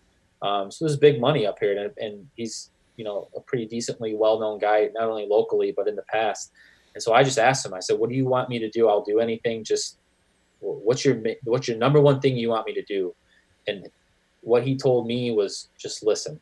If there's something I tell you to do in the moment, if I have you take crankbaits out of a pike's mouth and you're on the floor doing it for anybody who knows gets pike in the boat and it gets tangled up in the net with the crankbait, Mm-hmm. I mean that could take you don't want it to take long obviously with the fish's health, but at the same time when they're tangled up in the net, if I'm down there for five minutes trying to get that out, that's my goal. That's what I'm doing. So that's all I'm laser focused on. Yep. Um, but you know, for the most part, if you want to get to the fishing part of it, I grab boards. You know, a board goes back, it's on my side. I would grab the board just like I normally would, start cranking it in, start reeling back in, walk backwards. He unclips it. Um, you know, if it's netting, if it's on his side of the boat, he feels like he needs to reel that fish in because it feels super heavy. You know, you, you, you pass the rod off, let him reel it in. just things like that. So I'd say the number one thing is just listen. Listen yep. to your listen to your pro and uh, you know ask them ahead of time. You know how how intense are you? How serious is this? You know how many tournaments do you fish a year? You know if they're following the tournament every stop, you know they're pretty serious. Right, right, and they should be asking you questions like right. you know what are you comfortable doing uh, you know how, what's your experience do you you know how do you bait uh, you know if you're dragging crawler harnesses with blades you know how do you bait your worms because you know me as a pro this is how i want them them baited you know because some guys are very particular about how that crawler's hooked on and you know and crankbaits. Are you or do you know how to tune a crankbait? You know all sorts of stuff. So hopefully they're asking questions as well to to know what they're dealing with. Otherwise you get out there and it's like well i don't know how to do this. Oh shit. I should have showed you. Right. No and that's the thing. You got a lot of times when you're at the you're at the launch and you're sitting in the boat and you're waiting for all the boats to kind of gather there and you, you see what pool you are in to go out you have a lot of time especially the saginaw bay river event or I'm sorry, the Saginaw Bay event, we had like an hour troll or just escort out to the bay. Oh, so that's launched, right. We the, yeah, we were in the boat for like an hour in the morning. So like, you know, day two, I was going over. He'd ask me questions, and that's the other thing too. It's like, tell me about your system, what you're thinking about doing. Uh, you know, there's one thing that I screwed up on that maybe I should have asked him, and I didn't take it personal, and he didn't like scold me or anything. But the way I clipped my my uh, my offshore boards. Everybody clips them differently. Yeah. You know, for the most part, some like to do the loop and then pinch it or whatever it is. And he was just like, "Can you do it like this?" And I was like, "Sure, yeah, not a problem." Just right. Um, and you know, the other thing too is like you were talking about. If you don't know how to do something, there's no shame in asking those guys. They want mm-hmm. to tell you the right way to do something because it's going to put fish in their boat or it's going to make them more efficient.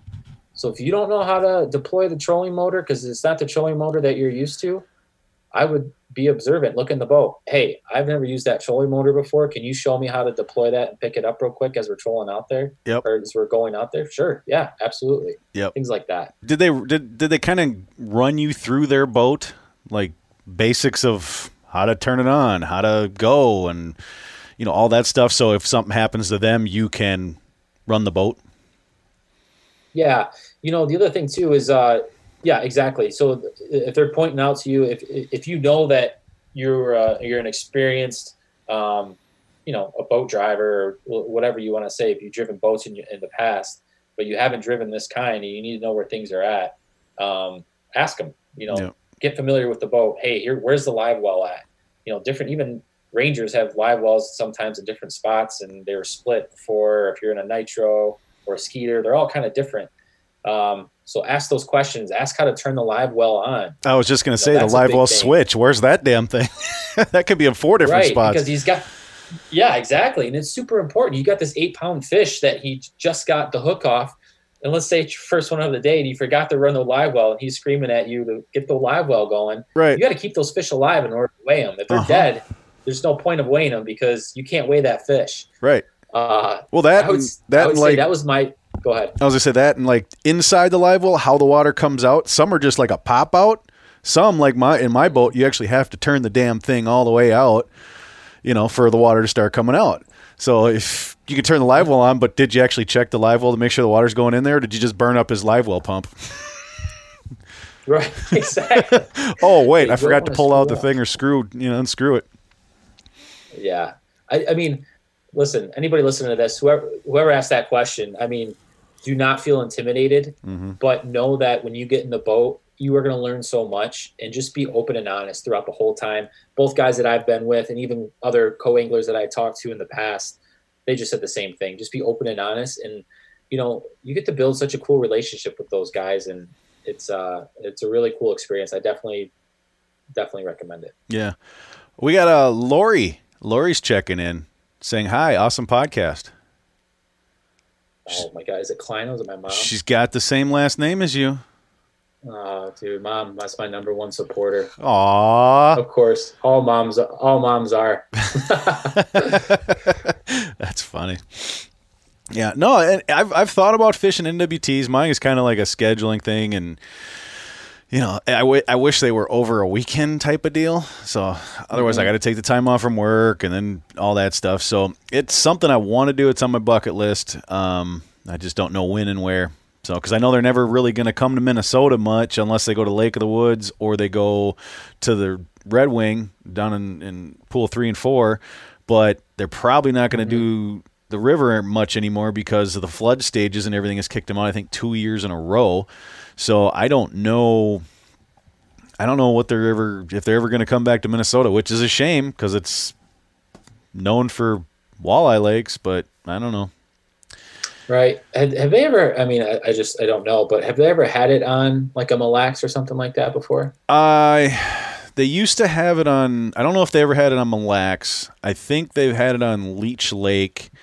The problem is, is that it's mostly trolling, and we can only fish one line in Minnesota. So until they allow us to use two lines, which let me just rant for a second. Let us use two lines. It's ridiculous. You don't let us two, use two lines. There's no scientific reason for you not to let us two, use two lines. So just get it over with. Okay, back to the show. Um, we've had this debate so many times. It's so ridiculous. So re- Wisconsin, you can use three. North Dakota, you can use 42 or something stupid like that. Everybody can use more than one line other than Minnesota. I mean, come on. They talk. I don't understand that. I, I, that was one thing I had to get used to when we went to uh, when I went to Minnesota. Yeah. Like, why don't more people like troll? They're like, well, you can. We're only allowed one line in the water. I'm like, Right. oh, oh yeah, I forgot about that. Right. We're Which allowed three, so yeah, which sucks for guys like me that I'm on offshore tackles staff or whatever. And It's like I'm trying to get the word out about offshore tackle planer boards, and people are like, "But I can only use one line anyway, so what does it matter?" Okay, so let me tell tell you why. Even if you only have one line, you should use it. I mean, it's just this big thing. Where if they just let us use two, it'd be easy. It'd be like, okay, now go buy a planer board. Go buy a planer board. Get the one line, you know. But what's their mentality behind it? Is it like they're worried about high fish mortality or something? I have no idea. I've never heard a, a reason for it. I don't know. Uh, I, I don't know, honestly. I don't know. I mean, it's one of these things where Minnesota is so traditional. It's just like uh, once we have something, we don't want to change it. That's it. Don't touch anything. Uh, I'm almost surprised they let us use two rods during ice fishing season. And that's the thing. Why can I use two uh, two rods during ice fishing season, but I can't during open water season? A limit is a limit. It doesn't matter how fast I catch the fish. It makes it more enjoyable because you can actually figure out how to catch them faster, so you can catch more. So then you'd be out there long. I, I don't know. I don't know. It's come up before. Mark Dayton, our last governor, he didn't sign it. He vetoed it or whatever. He wouldn't. He wouldn't do it. So I don't know if they've. Uh, uh, I don't know if they brought it up to uh, our new governor Walz, but I don't see it happening anytime soon. And if they do it, that'll be what they'll do is this is how they'll they'll they'll do it is they'll take the uh, very governmental way of doing it and charge us five bucks for that second rod. They'll gotta get their gotta get their money, man. exactly. It won't be yeah. Go ahead and use two rods. It'll be up now. You need a five dollar coupon or whatever stamp. Five dollar stamp to use a second line. Okay. So what Yeah. is a DNR agent going to have to stop every boat and go? Oh, let me see your stamp. I mean, come on. Yeah, I, I mean, I, I guess that's why, like, when I went over there to Minnesota, a lot of people, you know, jigging a minnow, jigging a minnow, Oh, yeah. uh, things like that, because it's so popular. Uh, I'm not saying you can't fish like that in the Great Lakes, but you know, a lot of times is like we gotta get efficient. So it's like we're gonna get some boards out, find where those fish are at, tell us what they're telling us, and you know, you get three lines out per person per angler. That's why you see those big trees on the other side of the Great Lake boats, and like they- they're running lines, especially salmon charters and things like that. They've got so many lines out in the water. Right. I, I heard an awesome. Uh, what was? What's the word I'm looking for? An awesome term for doing that with like you know three to six boards out each side or whatever. Combining. Really? Yeah, combining, just like a tractor.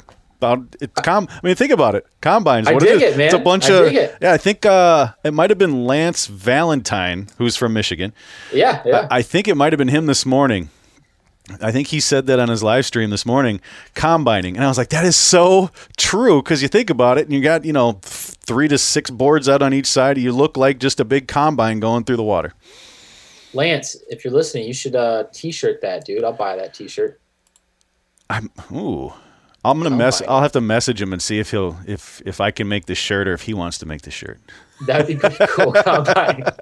Let's see. Uh, Tony Dahlberg sent sent me a quote here on the whole line thing. Uh, this is from 2014. We are trying to provide opportunities to catch quality fish and while preserving the fish stocks for the future. Uh, that's Al Stevens, fisheries program consultant with the DNR. Okay, so he's trying to provide oppor- provide opportunities to catch quality fish and while preserving the fish stocks of the future. If I catch my limit, what does it matter how I catch it and how many rods I use to catch it? Right. And then he's talking about quality fish. How do you catch a more quality fish with one line in the water versus three right. or two or, Yeah. or anything like that?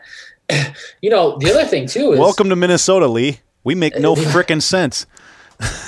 the other thing too is like you, you always hear about the Mille Lacs debate and how the health, you know, how healthy is Mille Lacs and things like that. Well, how would you know? I mean, if you're not taking the angler's advice, you know, if they're catching good amount of fish with just one rod in the water and they're trying to tell you the the population's healthy, imagine if they had two more in there. That's just more data for them to to to consume and uh, throw up on a, a nice fancy graph.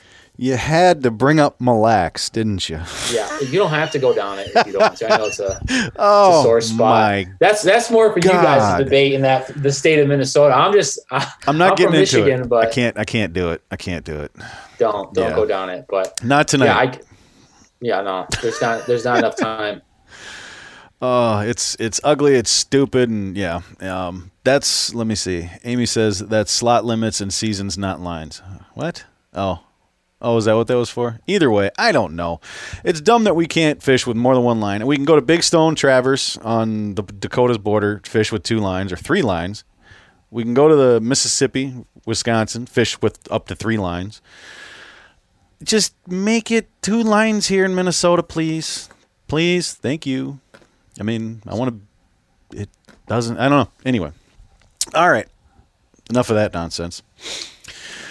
Onward. Yes, onward, sir. so, what do you do? What are you getting a little bit of ice fishing, huh? Yeah. So uh, What's what's your favorite? What's your favorite fish to ice fish for? Hmm. Now you can walleye. Oh, you're so Just- boring. I know. Well, I'll say this. You belong in Minnesota.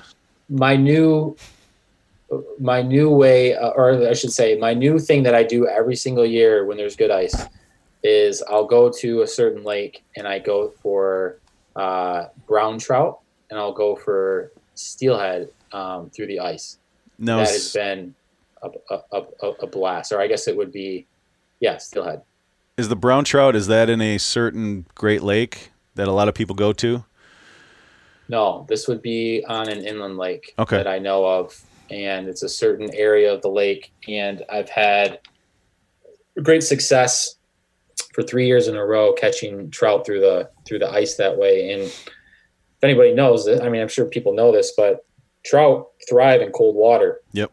So it's not like bringing up a walleye that's kind of lethargic and just kind of out there eating, and they bite on your spoon. Um, you know the other thing too is you got to get way away from your, your shack and they're very peculiar about noise and your bait presentations but when you get one on it's like hold on because it's like speed under the ice and you're just your your drag is going and you just pray that you got enough line on there before they stop to get them back up and get through your eight inch hole and it's been quite a challenge and there's been some that have broken off but the ones that i've gotten through the ice over the years is just I, I'm addicted to it. I love it. It's it's so cool, and the fish are so, you know, beautiful when you bring them up through the ice and their colors and everything. And then you you know when you release them, you just kind of feel like that was pretty cool. It was that one-on-one battle with me and that fish that could probably have broke my line, but you know today I won kind of thing. So that that's been a lot of fun for me is is fishing for trout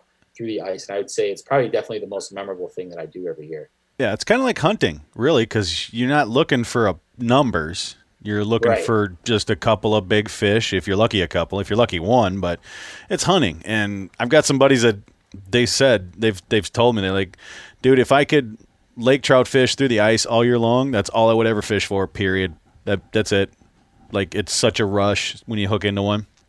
It is. Yeah. You just know your chance. Like, if you hook into a walleye through the ice, there's a pretty good chance you're going to get it up through the hole. Right. Knock on wood. Right. Right. You- you- for the most part, you expect that fish to come through the hole. I would think. Now, you, if you hook into a, a brown trout or a steelhead or a lake trout in deep water or in cold water, and that's where they thrive, you don't know if you're going to get that fish in through there. You you hope you do. You hope it fits through the hole when it gets up through the top. Well, first you got to hope you hooked them right and and good Yeah. because they've got I've I've just rainbow trout fished, you know, little ones through little stocked ponds or whatever. And if you don't set that hook like hard, you're not getting them because they'll spit that hook no problem. dude, I, I I've got my aqua view down there, and that's why I'm like, if anybody doesn't fish with a camera, I highly suggest it. It just tells you a lot of what's going on underneath the ice. Oh yeah, Anyways, I seen how those lake trout when they or the trout react when they come in, the brown trout or whatever. But they're so intimidating because when they come in, they come in like a predator. They're weaving in and out around your bait. Like it's like this the entire time. You're just like, I don't know when they're gonna strike. right. But when they hit and you look at your rod, like if let's say it's whatever, 10 yards away from you or five feet away from you, your rod, you better get out to your rod before it goes through the hole. Oh yeah, yeah. What are you using for uh, to catch them? I mean, hard baits, meat of some sort. I don't know what Usually- Michigan allows out there. Yeah, usually just meat. The bigger the minnow, the better. Okay. Um, any kind of like shiner or uh, anything like that. And I, you know, the other thing too is depending on how the fish are, I put them in different areas of the water column. That's the other cool thing about having multiple rods out. Yeah, is- keep keep rubbing it in, Lee. Thanks a lot. Oh wait, we can use we can use two during during ice fishing season, so I can have one at twenty and forty, but whatever. You're on your way then. You know what I'm talking about. Right. but yeah, so you just kind of let that fish tell you where it's at, and for the most part, the most success that I've had on that is a jig head and a minnow just dangling there, or just on a smaller hook that, that that they really can't see too much. But the big thing about uh, you know lake tr- or just trout in general is they want action. They want that bait going around like this the entire time. Yep. So if you anything any kind of bait that you have that's lively that you know can stay alive for a long time, especially in super cold water, um, you know, definitely that's what I would suggest. Yeah. I, I don't know if you can use, of course, well, hold on a second. I don't know. I don't think you can use live bait in Minnesota or even meat in Minnesota for trout. I could be completely wrong, but most of my buddies, they're all fishing spoons and tubes. So I don't, I, I want to say you can't use live minnows. I'm pretty sure, or live bait period. I can't remember. Um, but most of my buddies, like I said, spoons and tubes. So I mean, they're they're ripping the spoon, get that fish's attention. Fish comes through. If it doesn't hit the spoon, they drop down that that tube and start ripping that, and that's typically what they get they get hit on. Um, but a lot of times, you know, the the thing is, is when they come in and it's going up, you know, you're ripping it or whatever, they might not hit it right then, so you just start reeling and start reeling and and Yep. reel until that lure comes out of the hole or until they hit. Because once you stop, they're gone. So Right. don't don't. It's a it's a cat and mouse game, and they get, get to that point where all of a sudden they probably get to like I don't think I'm going to get it before it disappears behind this sheet of weird wall I've got above me here. So then they come up and hit it. Um, The other thing yeah. too about trout and things like that, they're kind of like a salmon. If anyone's fished salmon before or jig for them, vertical jig for them, just because you hook them doesn't mean they're going to go down and away from you. They'll swim up. Yes. And so again, the same thing. You're you're cranking and reeling the entire time. You think the fish is gone. Just keep going until you get resistance again, because sometimes those fish are coming up towards the surface. You don't even realize. Yep. I had one. We're fishing. We're we're jigging Superior, and I had one where all of a sudden, like the line went under the boat and away. Didn't go down at all. Didn't like come up. All of a sudden, the line just went under the boat and away. And I'm like, what the heck is this thing? And I'm reeling. Didn't feel really heavy or anything, but it was a little pink, little pink salmon or whatever the name of firm are. I, I don't know. Salmon. There's like just tell me it's a salmon. I don't really care what kind it is. But uh, yeah, it went straight away because I'm reeling and I get like kind of around the motor, so I'm fishing more straight out. And that thing, I swear, probably was never more than three or four feet below the water surface. It was so it Yeah. just ran straight away. I'm like, but the rest of them were all like, you know, kind of going down or away and down. But this one just phew, as straight as he could, just away. I'm like, what the hell's going on here? like, am I bass Yeah. fishing or what? they're they're erratic as, as all hell. You don't really know where they're gonna go. That, Yeah. Salmon, lake trout, things like that. It's uh it's cool because you know that's the thing that we were just talking earlier. It's like you know what kind of guy are you, a fisherman? But you know, getting back to your original question when it came to ice fishing, for me, like yeah, I would go for walleye because obviously we have great walleye destinations around here for for ice fishing, but the most memorable to me every single year are always those uh, those trout trips that I go on. Um, just because like getting it topside is more of a victory, I feel. Right. Yeah. I mean, I'm just happy to go out onto a giant lake known as Superior and just go catch a few salmon or trout or whatever. I mean, there's so much water, but there's still it, it it's not that hard really. It's not that hard, but it is, but it's not. Eh, I don't know. It's fun and they taste like I said before. It's fun and they taste great. They taste phenomenal. Phenomenal. I mean, Love it. You're not going to taste anything better from you know the supermarket. It's fresh. You know, it's it's, it's for the most part it's accessible to anybody who has you know a couple dollars in their pocket or just a boat or you know a few hundred dollars to spend. You can go get your limit of of salmon. Anybody knows? I mean, these salmon are you- you're you're flaying the salmon, the king salmon or the cohos or whatever you get, and you know one side of the fish, one fillet of the fish might feed you and your family two times in a row. Oh yeah. Yeah, you get into some big ones, know, yeah. You know, they're they're big ones. They're you know their meat's thick. It's it's they're they're very long. It's they're really you know they're great even in the bigger sizes like that. It's not like sometimes where you know you're not eating like 30 inch walleye, but you know if you get a bigger salmon, that's they flay up. They taste great. And uh, you know, like getting back to earlier too is you know the lake trout has such a bad rap. Um, I feel in the past people are like, I just throw it on the smoker or it's just a greaser fish is what they call it because they're so greasy. But if if you prepare the lake trout in the right way and the the, the modern day lake trout that have really switched their diet, like I talked about earlier, they taste phenomenal. Yeah. folks. you really sh- you really should give it a shot. I mean, it's it tastes really good. Mm-hmm. Uh, let's see. Uh, John Emo. Do you know a John Emo? IMO, yeah. Imo. Sorry, John. Uh, he asked a question here, and and I'm. This is a very interesting question too. Uh, it's COVID related, but it's not. Uh, but it is. Do you think certain states placing restrictions on boating and fishing due to COVID will have any impact on the spawning season or fish numbers? Uh, in Minnesota, no, because we can still go fish, and nothing changed there. So, is was there any spawning going on in in Michigan that you guys missed out on, or? You know, in something like the, the so the ones that stick in my head are you know you got the steelhead runs that were happening up north, um, even downstate too. Um, a fish like that, I think you'd be able to see the impact more, and it's probably probable that you could probably could see the impact. But like if like a, a place like Detroit River, you know, with the walleye and the big factory that Lake Erie is, you know, and, and as well as that fishery's doing, I think it'd be really hard to see the and quantify that Yeah. and put it into a value.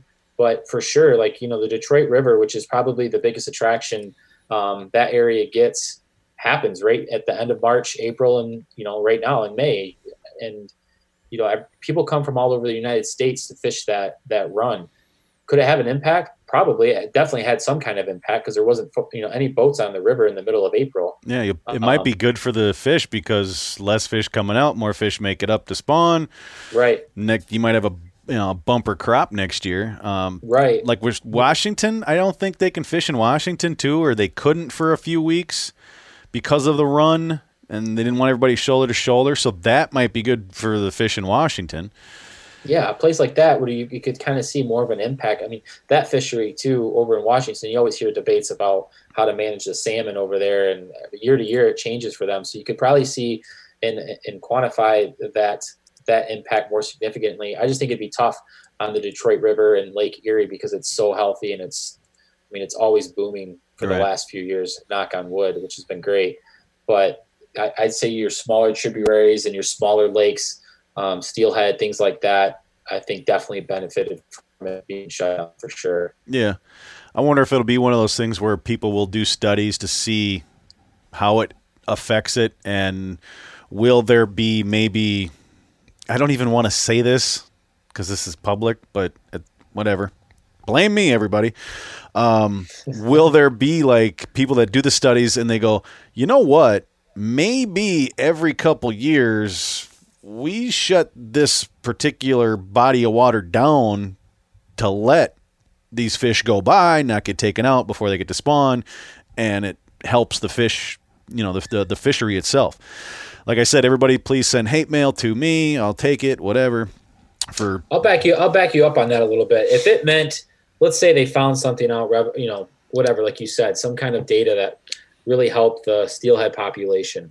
If you know, if that meant my future kids or grandkids or whatever like that, that fishery could be healthy if we figured out a way to properly manage some of those smaller, uh, you know, river systems or tributaries, so that I know that there'll be a steelhead for them to catch someday. I'd be, I'd be up for sacrificing, whatever, you know, yeah, let, letting it go that time of year or whatever, things like that. But um, it's yeah, it is a slippery slope, but we'll see what happens. Yeah, you know, outdoorsmen are hilarious. We are a funny, weird creature because we are all about conservation and protecting the outdoors and protecting the animals and all that stuff. But anytime there's a regulation that keeps us from catching or killing something, we get pissed. we get yeah, we want pissed. our we want our cake and we want to eat it too all, all the time. It's just how we are. Some of the biggest hypocrites ever. Like you know, people go, "Oh yeah, well, Mille Lacs, blah blah blah." I'm like, Mille Lacs is a completely different thing. That's completely 100% political. The whole shutdown, Michigan shutdown, political. But anytime there's like regulations change, whether it's how many fish you can take out or the size of slot limit and all this stuff, there's always people that are complaining, whining, moaning, and I'm like, well, if it turns out to be better for the fishery, isn't that a good thing? Well, yeah, but I still should be able to at least go. I'm like, no, if it if it's better for the fish, you're you're an outdoorsman, right? Well, then think like one.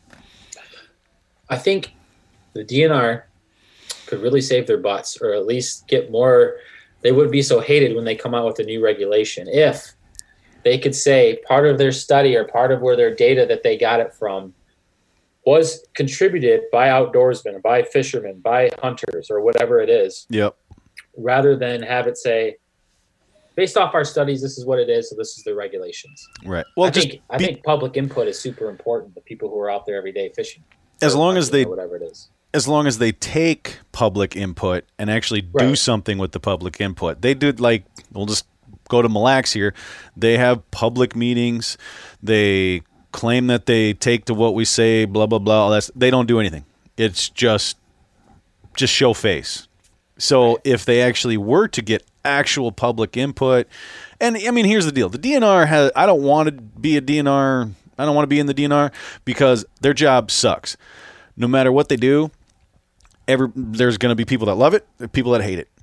The next time they do something, that the roles will completely be reversed. The people that loved it hate it. Now the people that hated it loved it. Sure. And I don't want to have to deal with that. I just think that a lot of things, in, at least in Minnesota, should be more science based and left to actual experts, not people sitting under a domed building in our capital trying to make decisions and what's better politically for them. So right. Yeah, and like you said, taking the the input of the public too, right. what they're seeing, because you know they're just as good as people word of mouth of people on the street seeing what's happening and what's not happening. So right. Well, I, they were trying to do they were doing deer studies, and it's like if you want to, and they would they if you bought a rifle license, more than likely you got a survey, right? What about the bow hunters? The bow hunters are there from mid September. Sometimes, if you're a bad bow hunter like me, all the way to the end of the year. I'm just I just don't like shooting small animals, whatever. But anyway, those guys, bow hunters know almost every deer that's on their property, unless it's the rut, because then all hell breaks loose and you could have a deer from 20 miles away. But they know every deer that's there. They know what time they're going to be there. They know which fawn or which doe has triplets, twins, and singles. Those should be the guys that are getting surveyed every single year and actually grow a relationship with those hunters so they're telling you what's going on in their area but they don't do that sure yeah that's what yeah that's exactly i agree 100% those are the boots on the ground or those yeah. people that have firsthand experience and witnessing uh, what's going on. I mean, the DNR, you know, they're few and far between. They can't be everywhere at once, and they can't be, um, you know, they're they're state funded, so it's it, their their resources only go so far. And I understand that, like you like you were talking about, I would, wouldn't want to be a DN, in the DNR, but at the same time, like uh, you know, talking to those people and no one knows their property or those animals on their property more than uh, bow hunters, and you know, that's that's a great point. Boy, especially bow hunters. Yeah. If, if, you're a bow hunter, you know you're in it for the long haul for the season because mm-hmm. you're out there at the beginning and you're sweating your butt off when it's 75 and 80 and mosquitoes are biting you until it's, you know, 10 below and you're still in the same tree stand trying to get your deer with your bow. I have spent many years in that same situation. uh, sometimes, sometimes in the same weekend, you're wearing your, your light, your oh, yeah. and stuff and oh, then yeah. the next day on Sunday, you're out there in a in you know uh, a baklava and everything else, freezing your butt off. Yep. Although then there's the and, and, you know the funny thing is is there's been years where I have shot a deer opening day, opening morning, opening evening, and I'm done. I'm done. Tagged up, done. Whatever. I miss the rest of the year. I miss being out there when things start cooling off in October, and I miss being cold in December. But I got a deer but right. it's like, eh, should have I shot it? Should I waited? Eh, you know. So it's like the times you have to hunt into December, you're complaining because you didn't shoot a deer in end of September because now you're freezing your butt off. But then you shoot one opening day, and it's like, all right, well, what am I going to do now? Yeah, and in the state of Michigan, there's not too many hunters that run into that because, again, this is a hot, hot topic, and it's a very sensitive one. And oh I, boy in my opinion, I don't think it's the. I, I don't like our regulations right now in the in the state of Michigan when it comes to deer hunting. Uh, you know, we have what's called, you know, you can shoot two bucks basically uh, on the same, uh, in the same year. And really, it, it, there's antler restrictions depending on where you go in the state, but you know, a lot of the times right now you could go out and shoot two bucks off of your property, and you know, which is i mean it's everybody's right. I mean that's what the rules are right now. But you know then people say that michigan's overhunted and we don't see the big bucks like we're supposed to. That's because you kill them all when you when they're all a year old right i mean and, and again that's depending on your situation what i'm saying is you can't complain about not having big bucks when you're the if, if there's somebody out there shooting um, you know multiple bucks every year you know you yeah. got to take a sacrifice and you've got to be willing to pass or whatever it is if you listen, if you like shooting a, a, spike in a four point or whatever it is, that's good for you. If that gets you jacked, that's great. I'm happy that you're doing it and you're in the sport. But the state of Michigan gets a bad rap, and you know a lot of people complain about the quality of deer sometimes that are here, and um, yeah, it's it's it's weird. It's it's something that I think a lot of folks, or at least I think a lot of folks, would like to change in our state, but I, I feel like sometimes it's driven by money more than it is um, you know practicality of, of managing the herd in a, way that a lot of people want it to be managed. Oh, it, it's hugely about money. It's the only thing that it is. I mean, that's why all the regulations and all this and that and the other is always around gun season. It's always around the gun hunters. They don't care about right. the bow hunters because there's say twenty thousand bow hunters. Well, there's 350,000, however many it is, you know, orange clad gun hunters out there. So, yeah, they don't care about the bow hunters. They just want to make the gun hunters happy, get as many gun hunters out in the woods as they possibly can. And if it wrecks the deer herd, eh, whatever. Right. I don't think they honestly, as much as they want to say, oh, we want to have good quality deer and this and the other, eh, they don't care as long as you're spending 40 bucks on a tag. They right. don't care. Yeah, and like I said, I'm all for it. If if you're passionate and you want to take, I, am for anybody hunting just in general. Yep. But you know, sometimes you, you just hear these these things like we were talking about it earlier about hunters are hypocritical. You're right. You know, you want big bucks, but oh, yeah. would you sacrifice just shooting one for five years? Let's say you only get one buck tag. Well, in order to have bigger bucks or more bucks. Yes, I would because we're only allowed one in Minnesota anyway, just like fishing no. lines. we're the, one state. I'm you the, the, one state. We're the land of one, my friend. The land of one. Ten thousand idiots and one line and one one deer. Do you guys have CWD over there? Oh God, yeah, we do. Yeah, yeah that's a whole nother thing. Um, You know, I my issue with it is uh, is the way that they're handling it. If CWD was as big of a problem as it is supposed to be, and if you you know, I've talked to Doug Duren in person about it. Go listen to him on you know Joe Rogan's podcast and all that good stuff.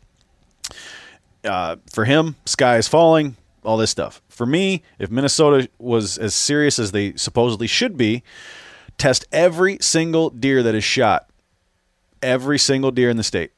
You will find out exactly where all the hot spots are, or guess what? Maybe Minnesota is just one giant hotspot. There, it's everywhere. But Yeah. Minnesota won't do that. I will. I've said this on the show. If you want to make it mandatory that for one year, one year, make it mandatory that you get your deer tested, and you want to charge me ten bucks, an extra ten bucks to get it tested. I, Doug Glimmervine from the SmackDown Outdoors podcast, I'm all for it. I will give you that extra ten dollars for one year. Mm-hmm. And as and step back to you know hypocritical in this, that, and the other.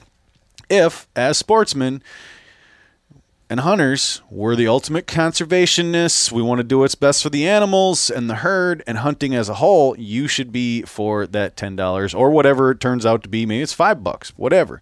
But you should want your deer tested. You should want to figure out where this all is to see if it is as big of a deal as they say, or is it just in certain areas? Then maybe we can figure out what's going on in those areas. Um, but you know, people they don't want to they don't want to deal with it. They I don't think Minnesota's taking it as serious as, as they say they are. So Yeah, it's it's new to our state within the last three years or so, four Yeah. years, and it's sparked a lot of controversy here too. I mean, I agree. I, I'm up for getting testing and things like that, and it's just so. I mean, it's kind of compare not comparable. I should say that it's similar if you wanted to cross the the worlds of you know the what we're going through now with testing based off of yeah, uh, and then and then the deer population testing. It's like if you just test and test and test, and we figure out where the hotbed areas are and things like that. Um, you know, like you said, if you had to pay an extra ten dollars, I personally, I'd want to know to make sure my deer isn't infected with it. You know Well, I mean, regardless, yeah. I know people say you can't get it from just eating the regular meat, but it's only from the spinal cord and the brain and things like that. But man, if you told me my deer had CWD and they told me that they handled it fine, I don't, I don't know if I would eat it. that is a giant question. That I, I, mean, That gun a lot of- head, I don't know what You I know, and that's the thing that like I think Doug Duren's been asking people, or I don't know, Doug or Joe or Steve or I don't know that whole meat eater boys club Yeah. over there. That was one of the things that I've heard some of those guys say. They go, okay, so if you know your deer's got CWD in it, or you know there's CWD in your area or whatever, you're gonna eat that. You can eat that deer with CWD if you think it's not as bad as it as it is. Me, I'm like on the fence. I'm just trying to figure out. Okay, where is it? Like, let's handle this. Let's figure out where it is. Let's test every deer. Every deer that gets killed, every deer that gets killed in Minnesota for one year gets tested. That way we find out where in the state it is or isn't. Right. That way we know. So I'm just sitting back going, okay, is CW, okay, COVID, CWD, are they real? Yes. Are they killing things? Yes. Is it as big of a deal as they want to claim it is? I don't know Right. Because we don't have numbers. We don't have accurate numbers to say what's going on because there's not enough testing. There's not enough information. There's infighting all over the place. So, yeah, I mean, when it comes to COVID, am I getting tested? No, I feel fine. I'm good. Whatever. Um, And if I'm I do also, get you know, tested and they say that, yeah, you've got it, but you're not asymptomatic, are they going to tell me, well, now you have to stay home? Well, I don't know. right. And that's the thing. It's like, I mean, I'm sure there's some of us out there that have that have eaten a deer that had CWD and we're fine, you Right. know, because we weren't testing for it before. Um, but you know, it's that question that's like, if it's on the plate in front of you and you knew it tested positive for it, would you eat it? I'm like, ah, I don't know, man. It'd be, it'd be definitely That'd be weird to eat it, right? It it would be, it would be, yeah. Although, I don't I don't think my wife is watching, so nobody tell her this. So I shot my bear right this last year, shot my first bear ever, and when we were gutting it, it had worms in it, Right. right? So now those were different worms than the whole clep, uh, oh, what's that stupid Trichinosis? Trichinosis, different worms, right? But it still had worms in it. And I'm like, like at that moment, I thought, can I eat this bear or is that not good? Um, hmm, hmm. Makes you think, man. All I know is it tasted delicious. So I would probably still try a CWD deer. What the hell? Yeah, I- I, I don't know. I would personally. Uh, I, I think I would, but if you came to that thing where it's like it's on the dinner table for everybody to eat, and your daughter's about to take a bite or something like that, I'd be like, uh, I think I better try it and just you know see what happens. Well, yeah, but it's not the. It's not going to like immediately have problems. It's going to be like No, down the road of, and then it's like, how much of it do you need to? I don't know, man. See, this is the It's weird. problem: is that we need more. We need to find out where it is. We need to actually figure out what it is, and what it's actually going to do to humans, and. Of course, you know Joe Rogan. That's his biggest concern is that all of a sudden CWD is going to take over humans, and we're all going to be, you know, mad cow zombies running around or whatever. But Yeah, I don't Yeah. think that'll happen. But you know, I, I wanted to make sure that our deer population is there. That's for sure. Yeah. you know. Yeah, and, and you know it's one of those things too. It's like okay, so is CWD one of these things like the herd immunity? The ones that are going to die from it die from it, but there might be deer that catch it and survive it, never have any symptoms, and become stronger, and then it, you know, it over decades you have a stronger population. But then Doug Duren says no, that's not happening in Wisconsin. It's gotten worse. It's yeah, COVID and CWD. Nobody knows what the hell to do about either of them. No, it's weird. That's why I was trying to make a parallel there Yeah. to where we're at right now. Yeah. The human world and the wildlife world. We're like, ah, this sounds a little familiar. Right. Yeah. And I don't, and there's no, well, the problem with CWD, the biggest problem, otherwise, you could literally just start setting up catch nets or traps all over the place to capture a deer somehow alive, test it, and let it go. But there's no way to test it right now until it's dead. So the Right. only way you're going to be able to f- test it is during a hunting season. Yeah, So, that's when they get their samples and right. Um, but yeah, it's important for you know hunters and things like that to partake in what the DNR is asking you to do, and if you see the value in again getting more data out there. I mean, we're their again we're their biggest you know boots in the ground and telling them the information. So they you know especially in this case they they definitely need us and they definitely need our input and our opinion. So You're right. Right. Exactly. interesting. Weird parallels there. Weird parallels. I'm, I'm it's it's so strange. It's like, what's going on? We don't know. Why not? No testing. Uh, what the heck? yep. Are there any? Are, there- are- is there anything in the fishing world uh, as far as fish diseases that parallel COVID and CWD? I don't think so. Just the occasional lamprey stuck on your fish. There's some I I'm haven't familiar with the disease, the disease states of the fish in the, the Great Lakes, and I probably should be a little bit more educated on that. But there's spouts that kind of go through um, here and there. There's fish die-offs, and you know people look to see why. You know, a lot of the time, you know, in my opinion, for the most part, uh, humans are screwing up the the waterways and things like that. So the fish are reacting Mhm. more to that than they are of diseases that they're spreading amongst each other, in my opinion. Yep. Well, Um, there's your disease. Human beings in the fish world. Yeah, exactly.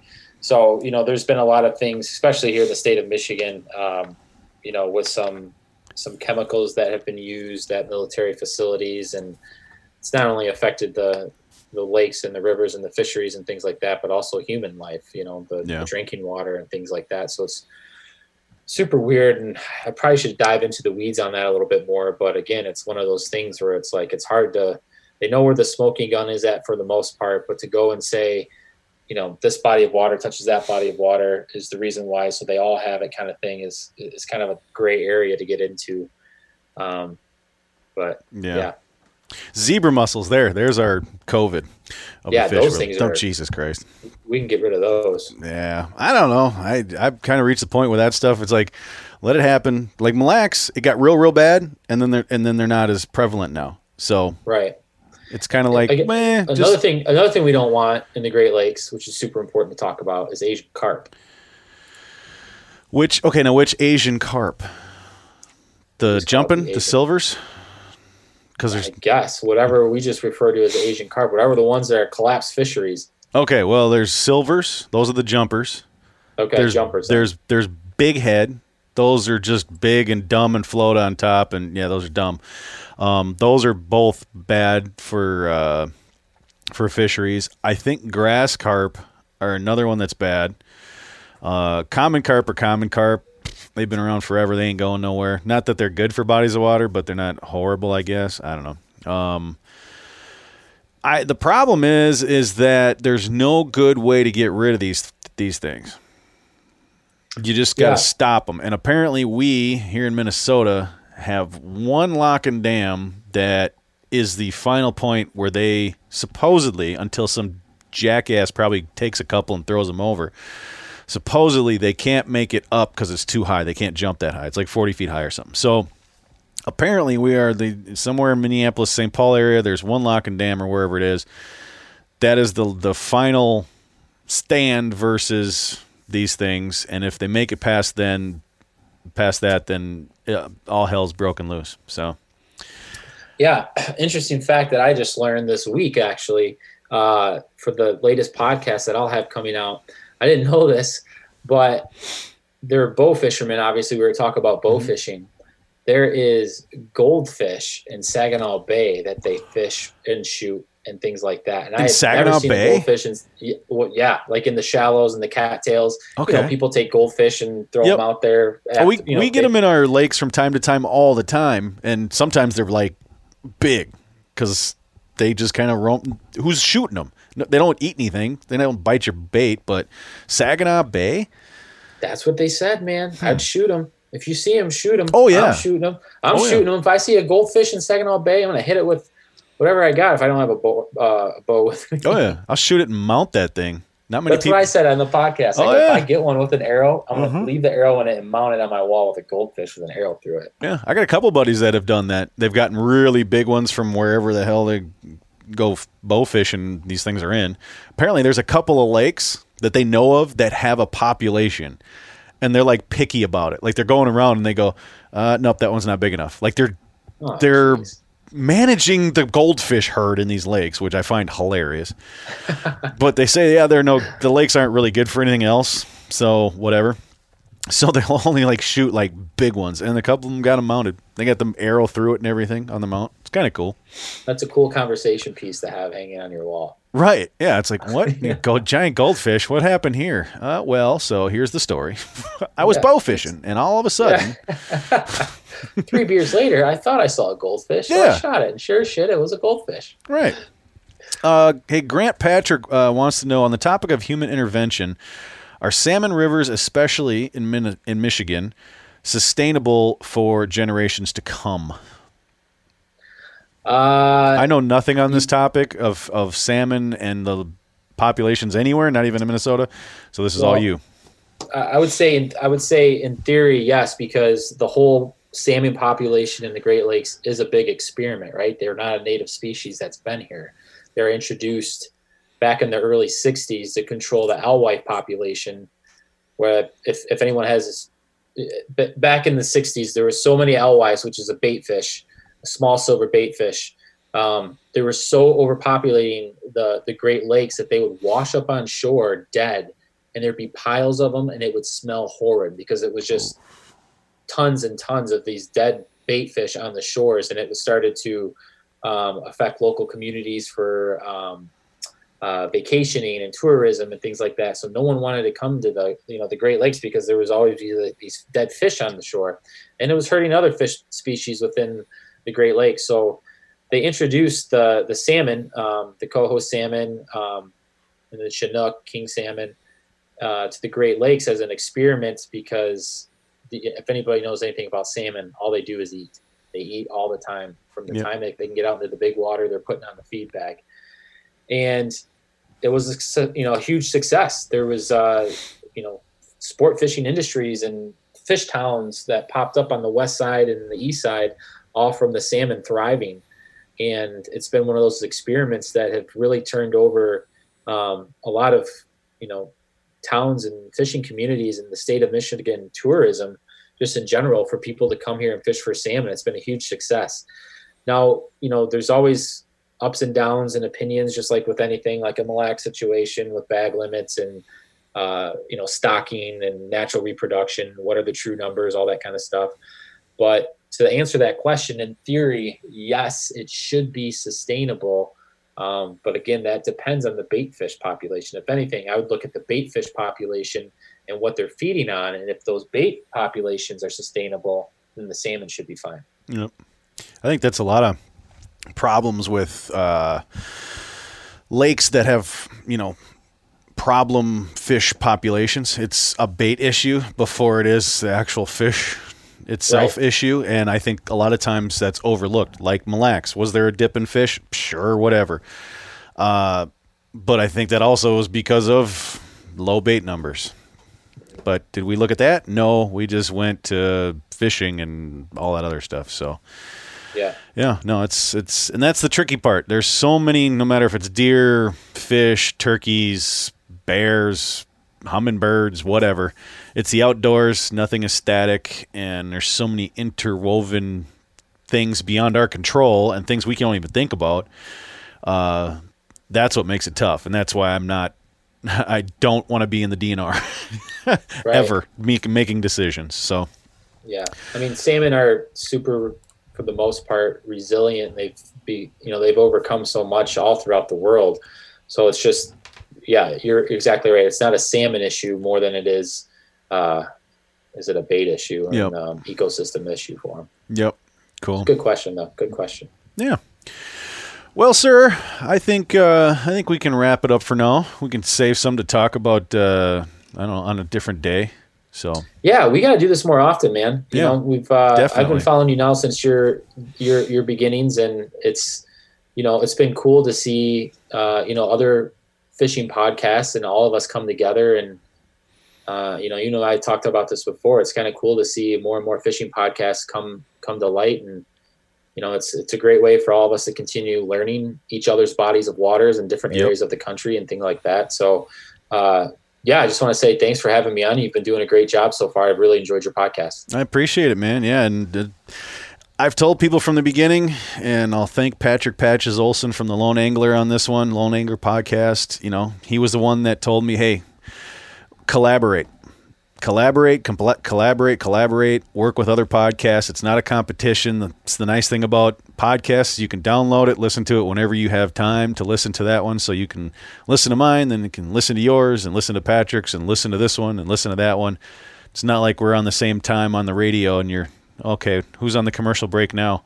Now I'll switch Right. back and forth, and then you can't hear it again. So, Right. but no, I appreciate it. And uh, anytime, if you want to just let people know, do your uh, do your thing. Let them know where to find you. Yeah. So uh, yeah, it's just on iTunes, uh, anywhere you can find podcasts, Spotify, Google Play, anything like that. It's just called the Freshwater Bite Podcast. Um, it's over. You can also visit uh, the website freshwaterbitepodcast.com um, and uh, head on over to the Sportsman's Nation to Check that out as well. And uh, please, please, please give us feedback. You know, I, that, that's one thing. DM me, ask me questions if you're coming to Michigan. Um, if there's any topics that you want to hear about on the podcast or a certain way, uh, you know, is there something that you want to hear more about? Do not feel free, or I mean, please feel free to reach out and DM me and follow me on Instagram. So, Yep. Nobody ever gives us feedback. Are you listening? No. We don't know if you guys are listening. we know you're there because we can see your numbers. Yeah, but, but- if we ask for feedback, Hell, no that could be- DM us. That could be an automatic download anyway. So I don't know. Is anybody listening? tell cool. yeah, send us messages and tell them you tell us that you're listening. So Yeah, and remember, for those of you that are watching this now, I am not just a Facebook live show. Just like Lee, I have audio out there as well. I got 120 episodes or something, so you got a lot of listening to do. So, yeah. All righty. Well, let's see.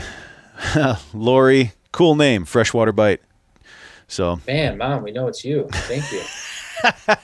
tell her you love her. Come on, do it. Love you, mom. There you go. Uh, my buddy Tony Dahlberg, feedback. I love you guys. Nice. Thanks.